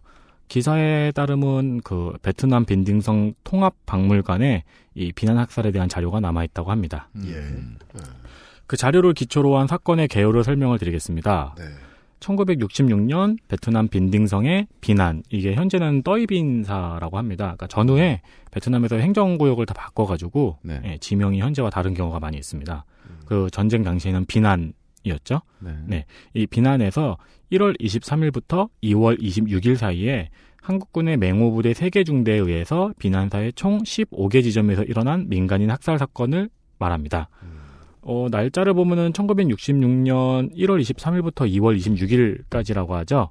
예, 맹호 부대가 베트남에 상륙한 날은 1965년 11월입니다. 그러니까 세달 후가 되지요. 네. 네. 당시 베트남 그 박물관에 남아있는 기록에 따르면 한 달 동안 총 1,004명의 민간인이 학살을 당했다고 합니다. 1,004명이요? 네. 이 학살 사건에 대해서는 올해 2월에 우리나라 평화기행단이 그 비난 학살 50주년 위령제에 참가하기도 하였고요. 어, 이 평화기행단의 뉴스타파 제작진이 따라가서 다큐멘터리를 제작하기도 하였습니다. 그리고 작년에는 이 비난 학살의 생존자라고 주장하시는 응우엔 떤넌 씨가 한국을 방문하였다가 어, 역시 참전용사의 반대 시위를 맞닥뜨렸죠. 네, 응우연 떠는 씨의 그 동영상 뉴스타파에서 봤던 기억이 나네요. 네. 어, 이한 달에 걸쳐 이뤄진 비난 학살 중에서 66년 2월 22일에 벌어졌다는 고자이 마을 학살이 가장 유명합니다. 이 고자이 마을 학살 같은 경우에는 한 시간에 380명이 학살을 당했다고 하네요. 네. 특히 이 고자이 마을에는 학살의 현장을 타일 모자이크 형태로 그림을 남긴 위령비가 유명합니다. 그러니까 이제 보면은 위령비가 옆으로 길게 있고 거기에 한국군이 민간인을 학살하는 장면들이 음. 타일 모자이크 형태로 그림으로 남아 있습니다. 네. 어, 그런데 이 위령비가 있는 고자이 마을 학살에 대해서는 음. 현재 많은 사람들이 증언과 기록의 오류를 지적하고 있습니다. 그래요? 네. 우선 이 위령비부터 살펴보겠습니다. 이 위령비에는 한국군이 그려져 있는데 한국군 오른팔에 그려져 있는 부대 마크가 맹호 부대의 마크와는 전혀 다르고 네. 붉은색 배경에 뭔가 그 맹수 같은 것이 그려져 있는 부대 마크가 있는데 이거는 맹호 부대 마크가 아니에요. 그렇죠. 봐도, 맹호 딱 봐도. 네. 맹호 부대는 호랑이의 옆모습이죠. 네. 네. 근데 맞습니다. 이거는 맹수의 정면, 맹수 얼굴의 정면이 그려져 있고요. 네. 이 마크는 오히려 남베트남군의 레인저 마크와 가장 비슷하다는 지적이 있습니다. 네. 그리고 한국군은 사단 마크를 왼팔에 붙이죠. 아, 이 위령비는 이제 모자이크 형태라고 말씀은 드렸습니다만은 어, 실제로 검색을 해보시면 상당히 자세해 보이는 그림입니다. 멀리서 보면. 어, 그리고 그, 저, 크레모아 같은 것을 손에 쥔 병사가 있는데 한국군의 군복처럼 보이는데 그리고 저는 당시에 한국군 군복의 복식이 캐모가 아니었던 걸로 저는 알고 있는데. 아, 근데 그 문제 같은 경우에는 단색 아니었어요? 원래 단색이었는데 음. 해병대 같은 경우에는 그 미군의 더컨터 어, 네네네. 패턴의 군복을 착용한 아, 경우도 그렇- 있었다고 아, 그렇습니다. 하더라고요. 네. 하여간 어, 마크가 오른팔에 있다. 물론 이것만 가지고 CCBB를 가릴 수는 없습니다만은 제기되어야 하는 의무는 많네요. 네. 음. 그리고 이제 생존자들의 증언 중에서는 헬기가 잠자리 때처럼 날아왔다거나 음. 혹은 군견으로 숨어 있는 사람들을 찾아냈다거나 심지어는 독약을 먹이고 독가스를 사용했다는 증언도 있습니다. 그래서 이 부분들이 이제 학살설에 대해서 의문을 제기하는 사람들에게 많이 지적되고 있습니다. 아, 네. 네, 그 여러 밀덕분들이 그 가지고 있는 기반 지식을 바탕으로 지적하시기도 하고요. 네. 근데 이런 지적에 대해서 근데 다만 이제 헬기의 경우에는 음. 지적하는 사람들을 보면은 한국의 한국 육군에 헬기가 처음으로 도입된 것이 68년이라고 그 당시 기사 캡처본을 가지고 와서 지적하는 경우가 많은데 네. 제가 이 파월 한국군 전사를 살펴보면서 보니까 음. 그 전에도 이미 우리나라 육군과 미군의 헬기 운용이 되게 유기적으로 이루어지고 있음을 확인했습니다. 음. 그러니까 이 헬기가 날아왔다는 증언이 아예 가능성이 없다고 보긴 어렵고요. 네. 그 한국군이 군견을 운용하지 않았다는 것도 확실하진 않은 건가요? 한국군은 군견을 운용하지 않은 것은 확실한 것 같습니다. 아, 예. 네, 관련해서 아무리 자료를 뒤져보아도 한국군이 군견을 운용했다는 기록은 찾아볼 수 없었습니다. 아, 알겠습니다. 네, 그리고 독약과 독가스는 아예 다른 이야기죠. 음. 맞습니다. 네, 독가스를 사용했던 거는 한국군이 전범 국가란 이야기가 되고 음. 그리고 세균병기를 운용을 하려면은 관련된 다양한 장비들을 또 동시에 착용하고 있어야 되기 때문에 네. 사실 이거는 말도 안 되는 얘기라고 할 수 있죠. 음. 네. 어, 부대마크 같은 경우에는 이 위령비 자체가 음. 기억에 의존해서 그려졌다고 합니다. 네. 그래서 헷갈릴 수 있다? 네, 사실 이 부분은 헷갈릴 수 있다고 하는데 그래서 좀, 좀, 좀 지엽적인 문제라고 생각하긴 하는데요. 맞습니다. 이 논리대로 이야기하자면은 위령비 역시 확실한 근거 자료로 삼을 수 없다는 말이 되죠. 그렇습니다. 뭐, 물론 그렇죠. 네. 이게 막 법정에 올라가는 정도로 시시비비를 차갑게 가려야 된다면 그렇겠죠. 네.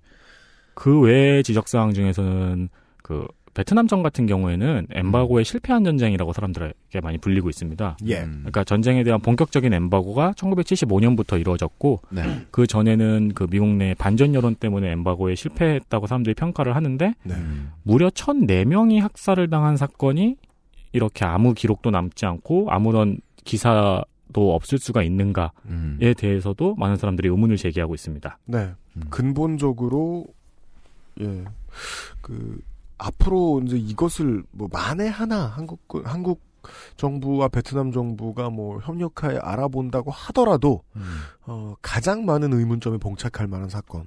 음. 네, 규모가 큰데도 불구하고 네. 예, 이렇게나 자료들의 신빙성이 확보가 좀안 음. 된 다는 건좀 이상하죠. 네, 그래서 자료들의 어, 그 신빙성이 빈약함을 여러분께 설명드렸습니다. 네. 이 외에도 한국군에 의해서 학살이 일어났다는 베트남 측의 기록은 계속됩니다. 음. 어, 그 중에서도 이제 참전용사 중 당시 청룡여단 2대대 7 중대장이었던 김기태 씨가 2000년 4월 27일에 한겨레 21가의 인터뷰를 통해서 학살 사실과 학살을 목격한 사실을 털어놓기도 했습니다. 아 그렇습니까? 네. 어, 그래서 이 학살은 66년 11월 10일에 일어났다는 푹빈촌 학살인데 음. 어, 자료 역시 학살당한 사람의 숫자와 가해자가 몇 대대 몇 중대인지 그리고 음. 일어난 날짜가 언제인지 등의 자료가 혼재되어 있습니다. 네. 네, 그리고 그 이 참전용사의 증언도 차후 다른 언론과의 인터뷰에서 한겨레가 인터뷰 내용을 왜곡했다. 날조했다라는 식으로 인터뷰를 했었고 이에 한겨레에 정정 보도 신청을 내서 한겨레가 2000년 5월 14일에 음. 정정 보도를 낸 사실도 있습니다. 그 음. 정정 보도의 내용이 음, 민간인을 죽인 게 아니고 베트콩 이라고 확신하여 죽였는데 네. 그 내용을 빼고 민간인을 죽인 것처럼 기사를 그렸다. 음. 어, 그리고 뭐지 마치 참전용사의 참회처럼 기사 내용을 썼는데 뭐 사실 인터뷰 내용은 그렇지 않았다. 음. 예, 그런 식의 전정, 정정보도 내용이더라고요. 아 음. 그것이 이제 인터뷰의 항의를 그대로 반영해 준 거였겠죠 한겨레 측이. 네. 그 외에 다른 학살 사건들은 수도 없이 많은데 간단하게 나열을 해드리겠습니다. 네. 1966년 11월 13일 청룡여단 3대대 1중대가 지엔니엔 중에서 112명을 학살했다는 지엔니엔 학살. 음. 1967년 12월 21일 145명이 학살당했다는 투이보촌 학살. 음. 1966년 12월 3일부터 6일까지 430명의 마을 주민이 학살당했다는 비노와 학살. 이 비노와 학살 같은 경우에는 하늘에 가 닿을 제약 만대가 기억하리라라는 위령비의 문구로 더 유명합니다. 음. 아 그리고 또뭐 빈녹촌, 핫다이촌, 성김사, 디엠반연, 수엔쩌사, 수엔증사, 수엔북사 등등 베트남의 자료나 위령비 증오비를 근거로 하자면은 학살 사건은 끊임없이 예, 화소분처럼 나오고 있습니다. 그리고 이 사건들이 한겨레 신문과 오마이뉴스 기사를 통해서 계속해서 생산되고 있습니다. 음. 최근에는 찾아보시면은 거의 오마이뉴스 기사가 많이 등장이 되는데요. 네. 주로 이제 베트남 평화, 평화기행단을 다녀온 사람이 시민 기자의 형태로 음. 그 기사를 올리는 경우가 많고요. 네. 어 근데 이분들이 거의 다 이제 베트남 전쟁 박물 전쟁 범죄 박물관에 있는 기록이나 위령비에 적혀 있는 학살 내용을 무비판적으로 그냥 전달해서 기사를 올리는 경우가 많습니다. 음. 게다가 여기에 이제 극적 구성이 좀 더해지죠. 네. 네. 이게 네, 좀 골치 아픈 문제고 사실은 그 매우 오랜 시간 동안 오마이뉴스의 편집 데스크가 힘들어하는 부분이죠. 음. 실제로 그 어마어마하게 많은 다른 언론사에 비해서도 어마어마하게 많은 기사가 올라오는 매체 업체라서 네. 이 편집 데스크가 뭘 다 할래야 할 수가 없잖아요. 통제가 안 될 정도로. 예. 네, 이 통제가 안 된다는 걸 어느 부분에서 느낄 수 있냐면 방금 말씀해 주신 바로 이 극적 구성. 음, 저는 이런 단어 써도 된다고 봐요. 함부로 들어가기 시작을 하면 음. 자료의 신빙성을 읽는 이로 하여금 강요하게 되는 기사들이 나오게 되는데 음. 이러면은 그 자료의 신빙성을 얻기 위해서라는 목적으로 봤을 때도 그렇게 좋은 기사는 아닌 거죠. 그렇죠. 그 기사들이 많이 나오고는 있는데 음. 어, cross checking 계속 되지 않고 있다. 요 정도까지의 상황인 거예요. 네, 맞습니다. 그런 식으로 현재는 그 초창기 구수정 씨가 조사했던 내용이 계속해서 반복해가지고 기사로 나오고 있는 상황입니다. 아. 네. 여러분들이 가끔씩 인터넷에서 보는 기사들이 바로 그 기사들이고요. 음. 안타깝지만 더 나아가지 못했다. 네, 그렇습니다. 최초의 이분이 이제 뭐 공부 시작할 때 지금 박사님이신 이분이 음. 예 공부 시작할 때 내놓았던 의문점을 15년, 16년 그러네요. 네. 정도 되는 거에서 한 발자국도 네. 나가지 못했군요. 네. 그렇다면은 한국에서는 어떤 움직임이 있었을까? 사실은 그걸 제일 궁금해해야 되는 거죠. 맞아요. 너무 궁금했어요, 사실. 네. 여기까지 들으면서. 누가 이렇게까지 이야기를 떠들어놨으면 네. 아, 동아시아처럼 이 관제 역사가 아니면 역사 취급도 안 해주는 곳에서 나라가 좀 움직였어야 하는 것이 아닌가? 그러니까 나라가 심지어는 입을 막으, 막기 위해서라도 움직였어야 되는 것이 아닌가. 네, 맞습니다. 네. 근데 왜 이렇게 조용합니까? 그래서 움직임에 대해서 지금부터 설명을 드리겠습니다. 아, 안 조용했군요. 준비했습니다. 네. 앞서 말했듯이 1999년부터 2000년대 초반까지 한겨레를 통해서 베트남 학살 의혹에 대해서 보도가 대대적으로 나갔죠. 네. 당시 한겨레 21은 부끄러운 역사에 용서를 빌자라는 캠페인을 벌였고 네. 10만 달러의 성금을 모금해서 2003년에 베트남의 평화의 공원을 건립했습니다. 음. 그리고 이 캠페인과 한겨레의 보도가 한창이던 2000년 6월 27일에는 고엽제 전후의 회원 2200명이 한겨레 신문사를 습격한 일이 벌어졌습니다. 음. 네. 습격? 말 그대로 습격을 했습니다. 이 그 당시에 보도 내용이 남아 있는데 음. 단순히 시위 형태가 아니고 창문이나 환기구를 부수고 들어가서 방화를 시도하고 어, 신문사 옆 전진 전신주에 올라가서 전선을 끊고 대단합니다. 네. 그리고 신문사 옆 민가의 담을 넘어서 사옥으로 난입. 근데 영상을 보면 이 예, 담이 한 3, 3층 정도 높이 인데 거기 이렇게 할아버지들이 매달려 계세요. 대단하죠. 네. 그래서 직원들을 폭행하고 컴퓨터를 부수고 차량 15대를 파손시키는 수준이었습니다. 당연히 진상조사단이 꾸려진 적도 있었습니다. 예, 정부 차원이 아니고 민간 차원이었는데요. 2000년에 강정구 교수님, 한홍구 교수님을 중심으로 베트남 전 민간인 학살 진실위원회가 꾸려졌습니다. 그래서 이제 저는 취재하는 입장에서 굉장히 반가운 마음에 이 진상조사단의 활동을 에 굉장히 큰 기대를 걸고 자료들을 조사해 봤는데 그렇죠. 네. 근데 이 자료집과 심포지엄 문서까지 읽어 보았는데 사실상 한겨레 21의 기사를 묶어 놓았다는 것 이상의 의미를 찾지 못했습니다. 음. 냉정하게 말해 활동을 하지 않았다. 네. 가장 큰 활동이 그 폭립폭로 사건에 관한 미국의 문서를 찾아내서 이를 밝힌 것 말고는 유의미한 성과가 없었다고 판단됩니다. 네. 2001년 8월에는 김대중 대통령이 당시 한국을 방한한 쩐득 르엉 국가주석과의 정상회담에서 불행한 전쟁에 참여해 본의 아니게 베트남인들에게 고통을 준 것에 대해 미안하게 생각하고 있다고 사과했습니다. 네. 이 당시에 그 한나라 한나라당 부총재를 부업으로 하고 계시던 박 작가님께서는 이는 6.25 때 대한민국의 자유민주주의를 지키기 위해 싸웠던 16개국 정상들의 정상들이 김정일 위원장에게 불행한 전쟁에 참여해서 북한 주민에게 고통을 안겨준 것에 대해 사과한다라고 한 것과 같은 엄청난 일이라고 비판을 했습니다. 대쪽 같은 분이죠, 우리 박 작가님이. 음. 그렇죠. 그래서 지금 교역을 해야 되는 어, 수교국 베트남에 가서도 음. 예 월남이 패망했다는 말씀을 너네들 왜 월남을 패망시켰어 이놈들아라는 말씀을 하시는 우리 작가님이 직접 쓰신 게 아닙니다. 호방한 만연체가 아, 아니에요. 네. 일관돼 있어요 예. 글이 네 그 작가님의 문체하고는 상당히 다른 그렇죠, 네, 그렇죠. ghostwriter가 네. 썼다고 ghostwriter가 아니, 쓴좀 스타일이 것으로 변하신 그죠? 건가요? 한 15년 동안. ghostwriter가 쓴 거예요 이건 닥터드레의 랩 같은 거죠 네. 어, 당시에 이렇게 김대중 대통령을 비판했던 박 작가님 같은 경우에는 2013년 9월 9일에 호치민 묘소를 참배하고 헌화했습니다. 그렇습니다 그러니까 여기가 어딘지 모르셨던 거예요 일단 돌아는 가셨으니 아 더운 나라다 아, 뭔가 참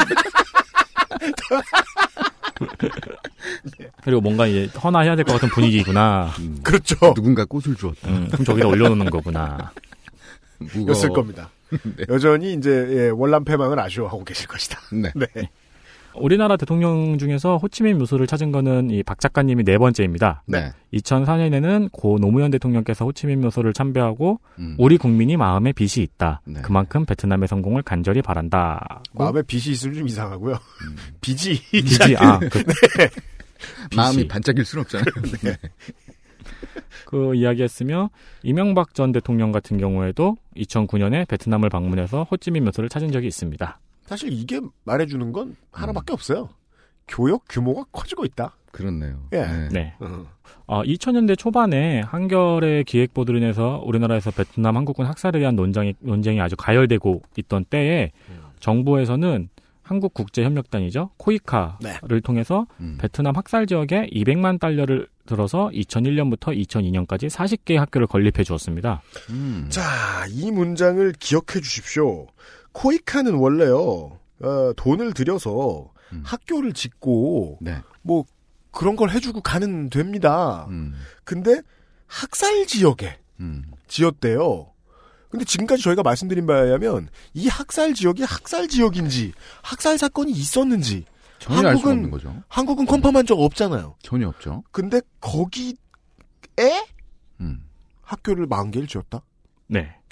그러니까 그 당시 코이카의 입장의 입장도 음. 학살에 대한 배상이 아니고 개발도상국에 대한 그 인도적인 차원일 뿐 과거 청산과는 큰 관계가 없다라고 음. 입장을 밝혔다고 합니다. 그런데 학교가 건설된 지역이 모두 학살 지역이죠. 아, 100% 네. 정확하게 일치합니까? 네. 그게 어 희한하네.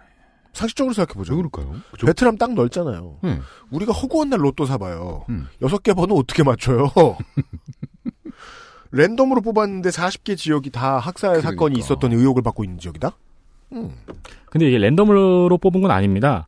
제가 아까 하미마을 학살 관련해서 말씀드린 것 중에 음. 그 베트남 잊혀진 전쟁의 상흔을 찾아서라는 네, 저서를 네. 말씀드렸죠. 예, 예. 이 저서를 쓰신 분이 음. 그 당시에 주 베트남 한국 대사관의 정무창사관이셨던 네. 이용준 씨입니다. 그렇죠. 음. 어, 이 책의 내용은 당시에 학교 건설 부지를 답사하기 위해서 학살 지역을 찾아다니는 내용입니다.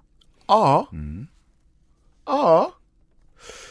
음? 어, 그 책의 내용은 지금까지 저희가 들은 바에 의하면 여러모로 역사를 많이 품고 있습니다. 네. 어, 그 사실 제가 취재를 하면서 가장 흥미로웠던 책도 그 책이었습니다. 음. 그 얘기를 하고 있는 거 아니에요. 나는 가서 학살 피해를 입은 지역에 한국이 해줄 것이 없나, 해줄 것이 있다고 하니 해줄 곳을 찾아다니자라고 생각을 해서 돌아다니다가 음. 거기에서 위령비 얘기를 한번 해보게, 되- 에, 들어보게 됐는데, 어, 위령비도 심지어 한국군 전후회가 기부한 돈으로 만든 건데, 네. 내용에 우리가 학살했다는 내용이 다 적혀 있으니 지워달라. 라고 해서 못 지우겠다는 유가족들을 보고서, 음. 어, 못 지우겠다고 하는 것을 보니 기상이 대단하다라고 감탄했다.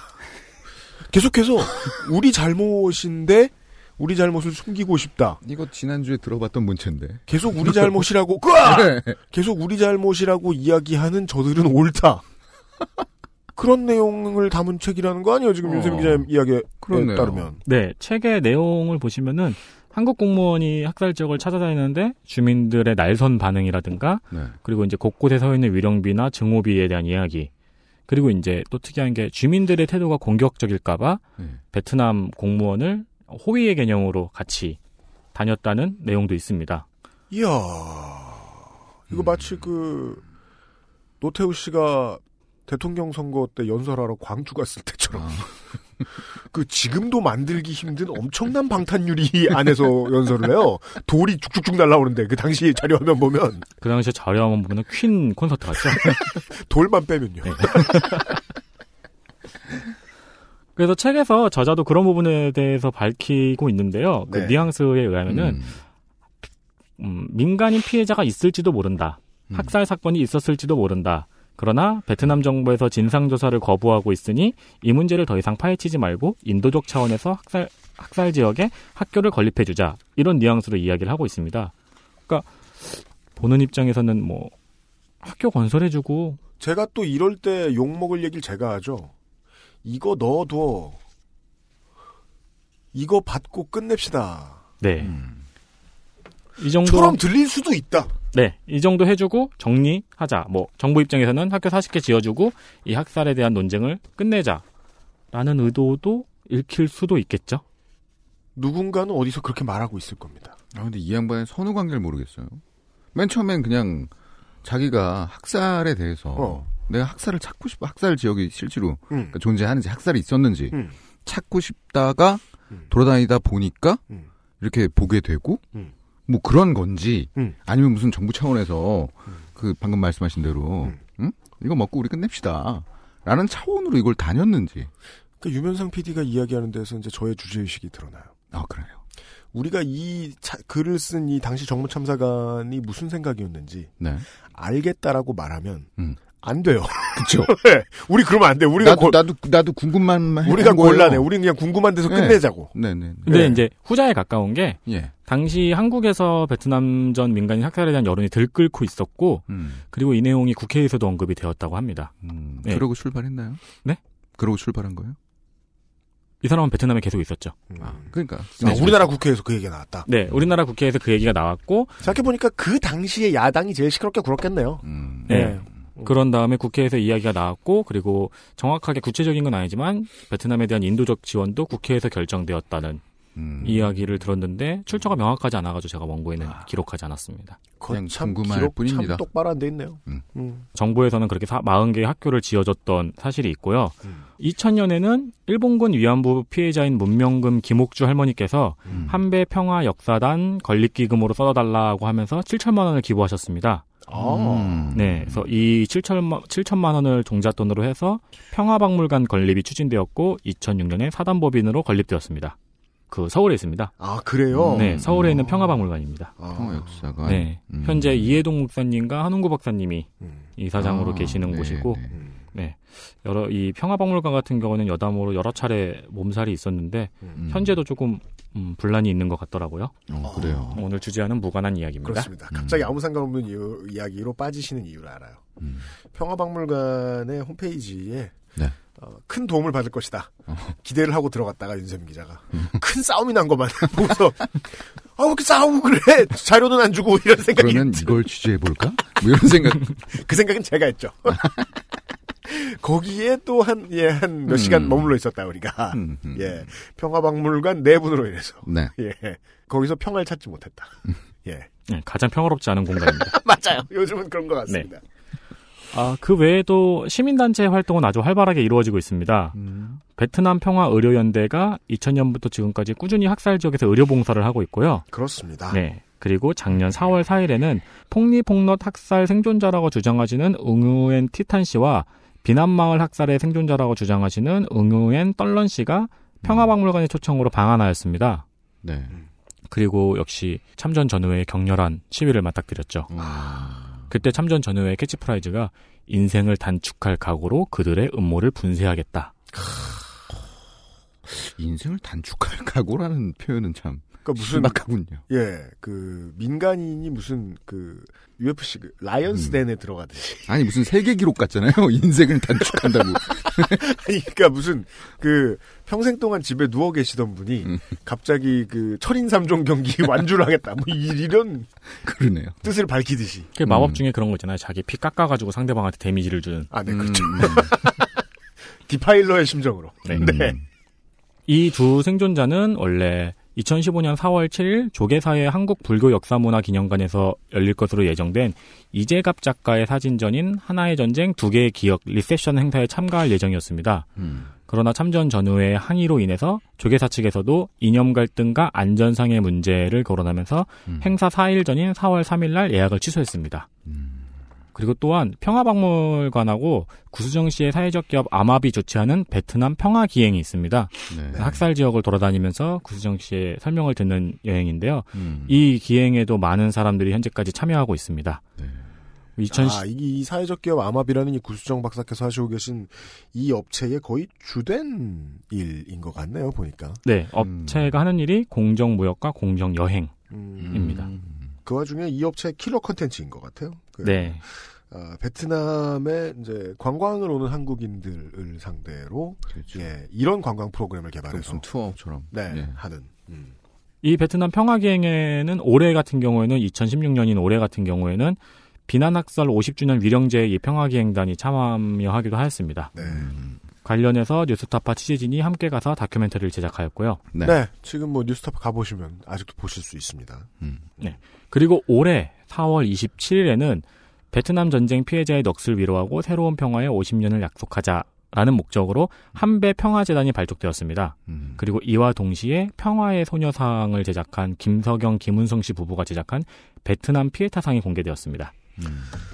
베트남 피에타상. 그러니까 가장 가까운 현재까지도 시민단체의 활동은 아주 활발하게 이루어지고 있습니다. 여기 말씀하시는 평화의 소녀상은 우리 서울 시내에 있는 그거 말씀이시죠? 네, 맞습니다. 그러면 아까 전에 제가 문제 제기했던 궁금해했던 그 정부 차원에서는 뭐 한 게 없는데요? 우리가 하고 싶은 얘기가 이거죠. 지금 시민단체 수준의 활발한 활동. 네. 그리고 시민단체 수준의 활발한 활동의 움직임을 음. 어떻게 알았는지 귀신같이 인생을 단축할 각오로 쫓아다니고 계신 그렇습니다. 참전 전후의 부수적 활동. 음. 예. 원래 그 어떤 유닛이 움직일 때만 움직이는 적 유닛이 있잖아요. 그렇죠. 예. 그 인공지능으로. 그 이야기 말고는 음. 제가 아까 예측했던 대로 그냥 그 총교역액이 늘어난 교역국에 들르는 수준의 음. 우리나라 국가 정상이 그냥 가서 그렇죠. 예그 인사하고. 예, 예. 호치민에 인사하고 온. 네네. 그 정도 이게 다예요. 그렇네요. 네. 네. 실제 양국 정부 조용했네요. 굉장히 국가는. 평화롭죠. 네. 예. 그런 얘기를 했습니다. 지금 한국이 이 베트남에서 파월 한국군이 저질렀을지도 모를 전쟁 범죄에 대해서 보여준 액션 음. 가운데에서는 아, 한국이 국가 차원에서 보여준 것이 없었다. 네. 뭐 딱 하나 빼야 될까요? 김대중 전 대통령의 뭐 사과, 짧은 사과. 그 정도가 지금 저희들이 이야기 드리고 싶었던 겁니다. 뭘 하고 있다가 아니라 뭘 안 했다를 알려드리고 싶었던 거입니다. 어, 광고를 듣고요. 예, 어, 한국 이야기를 했으니까 현재 베트남 정부 얘기를 좀 해봐야 되겠습니다. XSFM입니다. 계단 오르기가 불편하신가요? 그렇다면 관절 건강을 의심해 보세요. 식약처로부터 관절 및 연골 건강 개선에 도움을 줄 수 있다는 기능성을 인정받은 무릎핀을 섭취하세요. 삶의 질이 달라집니다. 엑세스몰에서 만나요. 재벌 곳간에 쌓여있는 1200조. 함께 살아가기 위해 최저임금 1만원. 더 이상 늦출 수 없습니다. 이상은 당신 편의 생각보다 큰 힘. 민주노총에서 알려드렸습니다. 아이들이 먼저 알고 좋아하는 안심 먹거리. Premium Safe Food 아임닭. 네, 그렇다면은 어, 베트남 정부의 입장, 베트남 정부의 움직임을 한번 들어보겠습니다. 사건에 대해서 베트남 정부의 공식 입장은 과거를 닫고 미래로 간다입니다. 어허, 어허, 참. 예, 이 허구한 날 듣던 말이죠. 누가 잘못했을 때 하는 말이잖아요. 특히나 그 국가 차원에서 잘못했을 때. 과거를 왜 닫어? 과오를 닫고 미래로 가자는 거죠. 그죠. 어, 베트남 정부에서는 이 과거사 문제를 굳이 진상조사를 원하지 않으며 이에 대한 음. 일체의 논의도 하지 않으려 합니다. 그 이유에 대해서 이제 우리나라에서도 많은 사람들이 이야기를 하긴 하는데요. 네. 어, 북베트남이 이긴 전쟁이기도 했고 네. 또 베트남에서는 책임을 묻는다면 미국의 책임을 묻지 한국에 물을 이유가 없다고도 했습니다. 음. 또한 베트남 정부에서 이, 이 의혹에 대해서 파헤치고 싶지 않아 하는 이유에 대해서는 네. 우리나라가 베트남 경제에 매우 중요한 역할을 하고 있기 때문이라는 분석도 있습니다. 기사에 따르면 우리나라는 베트남의 최대 투자국으로 2014년까지 총 369억 달러를 투자하였고 어, 투자뿐만 아니라 무상 원조에서는 1991년부터 2010년까지 총 1억 2,986달러를 원조하였다고 합니다. 네. 이런 그 경제적 원조에 대한 부분에서 권원익 교수의 저서에는 본인의 특이한 경험을 적었습니다. 아, 이 교수님이 미라이 지역에 대한 학살에 대한 추가 연구를 하고 싶다고 그 요청을 하였던 거예요, 베트남 정부에. 네. 음. 근데 자신의 이 요청을 고위 관리가 반려했다고 합니다. 베트남 관리가요. 네. 어. 베트남의 고위 관리가 반려를 해서 네. 낙심해 가지고 돌아 나오는 길에 한 하급 관리가 자신을 따라오더니 어. 연구 주제를 경제 발전에 관한 주제로 바꾸어서 대외 통상 기관에 요청해 보라는 조언을 했다고 합니다. 아. 이게요, 아무리 다 이상해 보여도 음. 착한 사람이 있어요. 맞아요. 열심히 뒤지면. 네. 그래서 이 교수님이 자신은 경제학자가 아니라고 답변했다고 합니다. 아, 음. 그 도움을 못 알아보는 사람들이 있어요. 주로 이제 안타깝네요. 네. 너무 그러- 고두면 안 돼. 예. 너무 우, 우회적으로 얘기한 거 아니에요? 아, 베트남 사람이? 근데 이 원래 또 박사들은 순진하잖아요. 그쵸. 어, 저 전공 그거 아닌데요. 이런데 지금. 아, 다시 가서 말씀해 보시라. 네. 실제 그거 연구하라고 할까봐. 그럼 큰일 나죠. 나 그거 모른단 말이야. 이러면서. 네. 박사들이 하는 생각이 비슷비슷하다. 네. 네, 그러자 그 하급 관리가 그건 별로 중요한 문제가 아니라고 답변했다고 하네요. 그렇죠. 예. 네. 음. 이 책에서는 그 당시에 베트남 정부에서 베트남 내부 언론에 한국군 전쟁 범죄에 대한 보도를 억제하면서 국내 언론에도 협조를 구하는 요청서를 잇따라 발송했다고 합니다. 발벗고 나서서 한국 언론에까지? 네. 베트남 같은 나라야 뭐 언론 통제가 매우 쉽다는 거는 저희들이 잘 알고 있습니다만은 그래서 확실히 그 자국 내의 언론 통제 잘 되는 나라들이 외국 가서 망신 많이 당하죠. 전에 했던 버릇을 그냥 못 고치고서 예, 그러니까 바깥에서도 할 수 있을 줄 알고 바깥에서도 깨져서 새는데 아 한국에도 협조 공문 따위를 보낸 적이 있다. 네. 어. 요 협조 공문을 보냈다는 움직이면은 함미마을의 위령비를 가린 움직임하고도 어느 정도 통하긴 하죠. 그러네요. 네. 그리고 이제 뭐 사람들의 다른 추측으로는 북베트남 측도 그 전쟁 당시에 민간인 학살에 대해서는 뚜껑을 열어서 별로 좋을 것이 없다라는 아. 의견도 있습니다. 베트남전에 완전 판도라 상자네, 이거. 네. 베트남전의 특성 때문에 오- 더더욱이 많은 그 전쟁 범죄가 났을 수 있네요. 예. 우리가 꾸준히 이야기해왔던 민간인들이 그냥 민간인들이 살아가는 전국토가 다 전장 이었다 보니 그렇습니다. 예, 예, 예. 여러모로 베트남 정부 측에서도 진상 조사를 해봤자 하나도 좋을 게 없다는 결론인 거죠. 네. 그래서 이렇게 평화로웠군요. 그렇죠. 그 양국은 이제 악수하고 헌화하고. 네.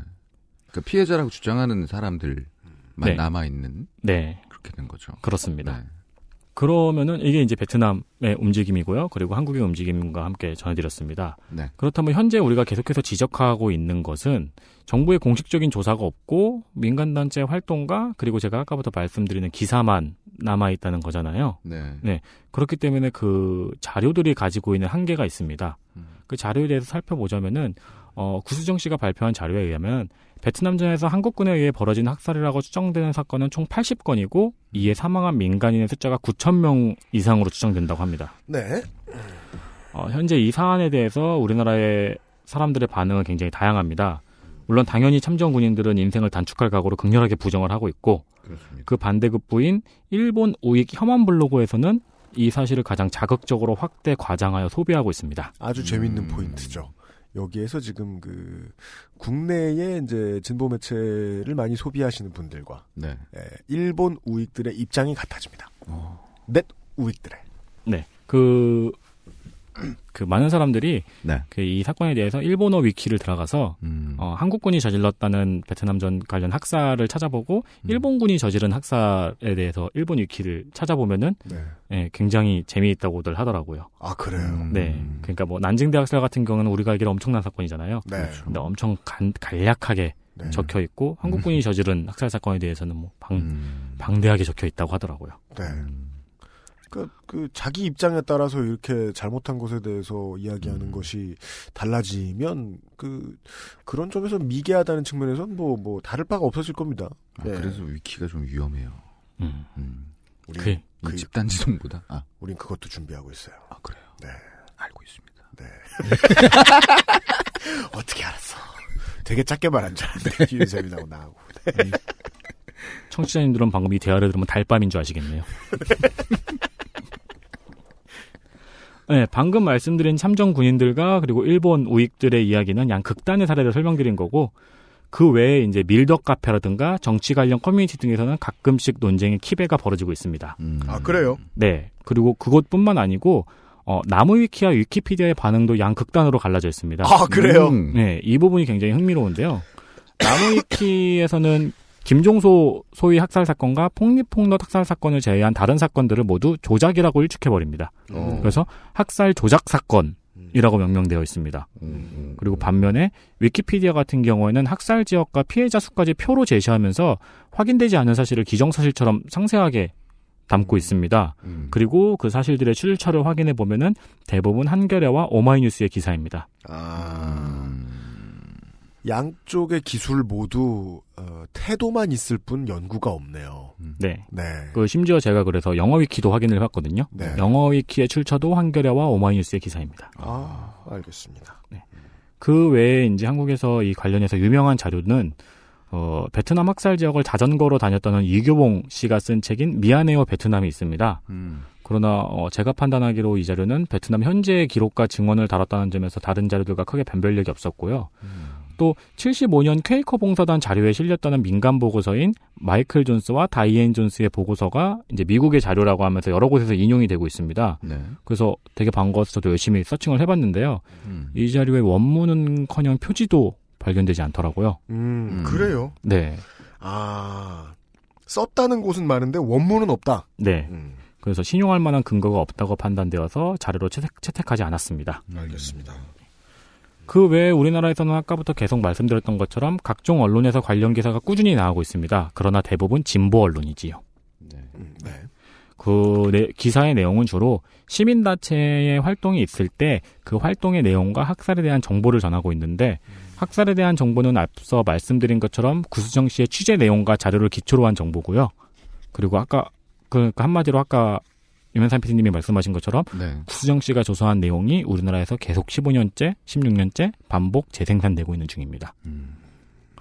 그 문제는 우리가 계속 말하는 것처럼 과연 이 자료만으로 베트남 학살을 실제 있었던 사건으로 확정지을 수 있을까 하는 문제입니다. 피해자의 증언과 베트남의 오래된 기록으로만 말이죠.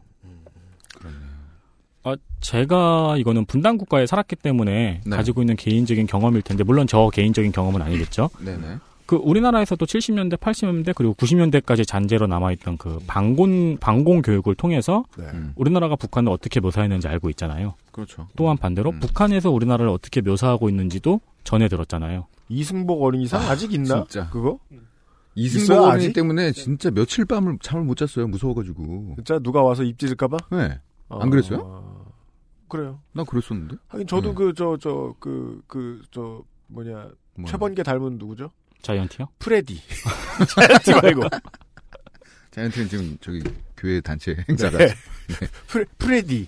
프레디보다는 그 저 북한군이 더 무서웠어요 어릴 때. 음, 맞아요. 그 입 찢는 영상을 초등학생들한테 보여줬잖아요. 맞아요, 맞아요. 네. 네. 엄뭐? 그래서 저희 학교에는 빨간 뭐, 아, 마스크하고 그러니까 네가 그걸 못 봤으니까. 나 못 봤어. 그랬으니까 네가 그 그거에 대한 추억이 없네. 아니 그런 snuff는 누가 찍은 거야? 그놈부터 잡아줬줘야지. 국방부에 찍었겠죠. 이런 나쁜 놈들 전쟁 범죄요. 그 영상이 너무 그 어렸을 때 너무 강렬했어요, 진짜. 아. 네. 그래서 잠을 못 이루고. 저희 학교에는 네. 이승복 어린이의 그 영상과 빨간 마스크가 결합되어 가지고 음. 이상한 소문이 퍼지기도 했습니다. 불과 우리가 이랬다는 거죠. 음. 네. 그러니까 이 베트남이 공산 국가잖아요. 네. 북베트남이 승리한 전투고요. 네. 네, 그렇기 때문에 베트남에 남아 있는 자료에 우리가 겪은 것 같은 선전전과 교육 자료가 희석되어 있을 가능성은 없을까요? 이성을 들이댔더니 의심 안 할 수 없다. 네, 이것은 제가 취재를 하면서 가진 의심입니다. 네. 실제로 이 자료들이 모두 피해자 중심적이라는 지적은 베트남 학살에 대한 논의에서 늘 가장 중요한 화두였습니다. 그 때문에 2007년에 오마이뉴스에서 반론 기사가 나기도 했습니다. 음, 제가 말씀드린 지적사항 같은 네, 경우를 이제 논리적으로 지적한 기사인데요. 뭐 네. 시민 기자가 낸 기사를 시민 기자가 반론하는 형태였죠. 음. 네. 그래서 저도 이제 취재 과정에 이러한 자료의 신빙성의 빈약에 대해서 물어보기 위해서 음. 한겨레 고경태 기자님과 그리고 구수정 박사님, 한홍구 박사님 등 전문가에게 인터뷰를 요청했습니다. 네. 전화로 인터뷰를 여러분께 요청을 하였는데 음. 어, 시기가 적절하지 않다는 이유와 또한 최근 참전군인들의 공세가 신변에 위협을 느낄 정도로 거세기 때문에 아. 한국에서 활동하시는 이들의 안위에 누를 끼칠 수 있다는 이유로 모두 인터뷰를 거부하거나 답변을 주지 않으셨습니다. 네. 저희의 제안을 받으셨던 분들께 네. 어, 일단 뭐, 뭐 결과 어쨌든 간에 감사 인사는 드립니다. 예. 어, 심려를 끼쳐드려 죄송스럽습니다. 네, 그렇습니다. 그리고 국방부에도 저희가 전해서 혹시 공, 식적인 조사가 있었는지, 음. 국방부의 정, 공식 입장은 무엇인지를 문의하려고 대변인실에 전화를 걸었는데요. 네. 어, 담당자를 배정해서 답변을 주겠다고 했는데 계속 음. 묵묵부답이네요. 담당자를 그- 아직 배정 중인 거죠. 그렇죠. 네. 예. 계속해서 이렇게 그 한 6주째. 저 아크릴 통을 뒤져가지고 이렇게 이름을 따보고 있는데 계속 꽝만 나오는 거야. 꽝. 아 오늘도네. 오늘도 배정이 되지. 않았습니다. 아이쿠. 다음 기회에 이래서 예, 저희의 예, 국방부 담당자는 배정되지 않았다. 음. 네. 아, 이런, 답변을 안 한 게 아니죠. 배정이 안 됐을 뿐이죠. 네. 네. 알겠습니다. 이런 의심으로 계속 취재를 계속하던 중에 개인적으로는 당시 파월 한국군 사령관이었던 고 채명신 장군의 인터뷰가 가장 인상 깊었습니다. 네. 그러니까 실제로 이 자료들을 취, 그 채취를 하다 보면은 굉장히 극적 구성이 있는 자료들이라든가 음. 그리고 reference가 무엇인지 궁금한 자료들이라든가 음. 뭐 그렇게 해가지고 사실 객관적인 객관성이 판단되는 자료들이 많이 없거든요. 네. 근데 개인적으로는 이 그 예상으로는 이 최명신 장군이 노발대발할 거라고 생각을 했는데 음. 이 인터뷰 내용이 제가 본 조사하면서 본 몇 안 되는 객관적인 문장이었습니다. 음. 아, 실제로 최명신 장군은 그 한겨레가 민간인 학살건에 대해서 연속 보도를 하고 있던 1999년과 2000년대 초반에 어, 두 번의 인터뷰를 했었습니다. 그 첫 번째 인터뷰에서 기본적으로 학살 사실을 부인했습니다. 음. 그리고 증언을 한 이들이 당시에 양민인지 베트콩인지 확인해봐야 한다고 하고 동시에 피해자들의 일방적인 주장을 그대로 받아들이지 말고 한국의 작전 기록과 베트남의 기록을 대조하면서 연구해야 한다고 이야기했습니다. 음. 또한 작전 기록이 모두 남아 있고 가해자와 피해자가 모두 살아 있으니 한국 베트남 간의 합동 조사를 해야 된다고 이야기했습니다. 그 전에 성급하게 판단을 내리지 말고 정확한 진상을 조사해야 한다고 그렇게 이야기를 했습니다. 그러니까 이 차원은 그런 사건이 있으니까 파헤치자라는 게 아니고 한국 참전 군인들의 명예를 위해서도 이것을 명백하게 밝혀내 보자라는 이야기인 거죠. 그렇습니다. 그리고 첫 번째 인터뷰에서는 이렇게 말씀하셨고요. 그 다음에인 2000년 1월 15일에 한 두 번째 인터뷰에서는 조금 다른 이야기를 하셨습니다. 음. 일단 양민 학살에 대해서는 그런 일이 없다고 잘라 말한 이전 인터뷰와는 달리 네. 민간인 학살 의혹에 대해서 미군 측의 조사 요청이 여러 번 있었다고 답하셨고 음. 민간인 학살에 대해서도 개연성이 있다는 답변을 했습니다. 음. 그리고 그런 일이 있었다고 해도 상부에 보고되지 않았을 것이라고 말씀하시기도 했습니다. 짧은 이야기이지만 되게 믿고 싶은 얘기들을 하네요. 네. 정리를 해보자면은 네. 어, 여러분께 말씀 지금 방송을 드리고 있는 이 원고는 네. 베트남전의 상황을 설명하고 그리고 학살과 관련된 사건을 다루고 또한 베트콩을 설명하고 베트남 학살 의혹에 대한 사실을 다루면서 양 극단에 갈라진 채로 파편화되어 있는 다양한 자료들을 모두 수집하고 그 reference를 밝히면서 작성되었습니다. 네. 그런 그리고 우리는 베트남전에서 베트콩 공산주의자로 테두리 지어진 이들이 아니고 매우 다양한 형태의 적들을 총칭하는 용어라고 또 알게 되었고요. 어, 이를 통해서 당시 적과 민간인을 구분하기 어려웠다는 사실을 알게 되었죠. 네. 뭐 참전 우리도 뭐 잘 알고 있는 사실이죠. 참전군인들의 증언에 의하면 10살짜리 아이가 수류탄을 던지고 도망가기도 했고 논에서 일을 하던 아낙네가 치마에서 AK-47을 꺼내기도 했고 예, 뭐 승복 안에 탄띠를 차고 있는 스님도 있었다고 합니다. 음. 그러니까 이제 이쪽이나 저쪽이나 사실 이 상황에서 민간인 학살이나 피해가 있었을 거라는 개연성에는 모두 동의를 합니다. 그리고 이에 대해서 베트남 측의 기록도 존재를 합니다. 네. 또한 생존자라고 주장하시는 증인들이 증언을 하고 있습니다. 네. 그런데 양국 간의 합동조사나 교차검증 자료는 없는 상황이죠. 네, 제일 하고 싶은 얘기입니다. 마지막 단계가 빠져 있은 지 뭐 한 몇십 년이 된 겁니다. 네. 양국 간의 합동 조사나 교차 검증 자료는 없다. 그리고 예측컨대 앞으로도 그럴 것 같다. 저 아까 이렇게 얘기해 주신 그 최명신 장, 고 최명신 장군의 이야기 중에 가장 인상적인 게 그거였어요. 한국 베트남이 합동 조사를 해야 된다. 그렇죠. 예. 음. 그러기 전까지 내가 뭘 오케이 해 주겠냐. 음.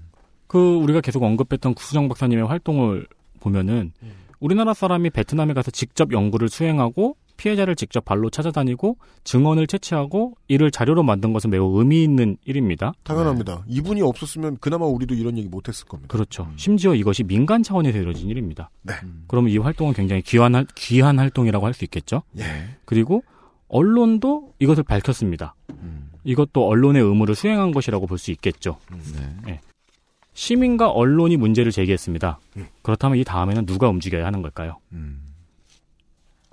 결과적으로 이 논의는 15년, 16년째 명확한 진상조사가 부재한 상태인 한계를 극복하지 못한 채 같은 내용의 기사와 비판만 추가 연구 없이 계속 재생산되고 있습니다. 실제로 그 기사 내용을 보면은 그런 것도 있어요.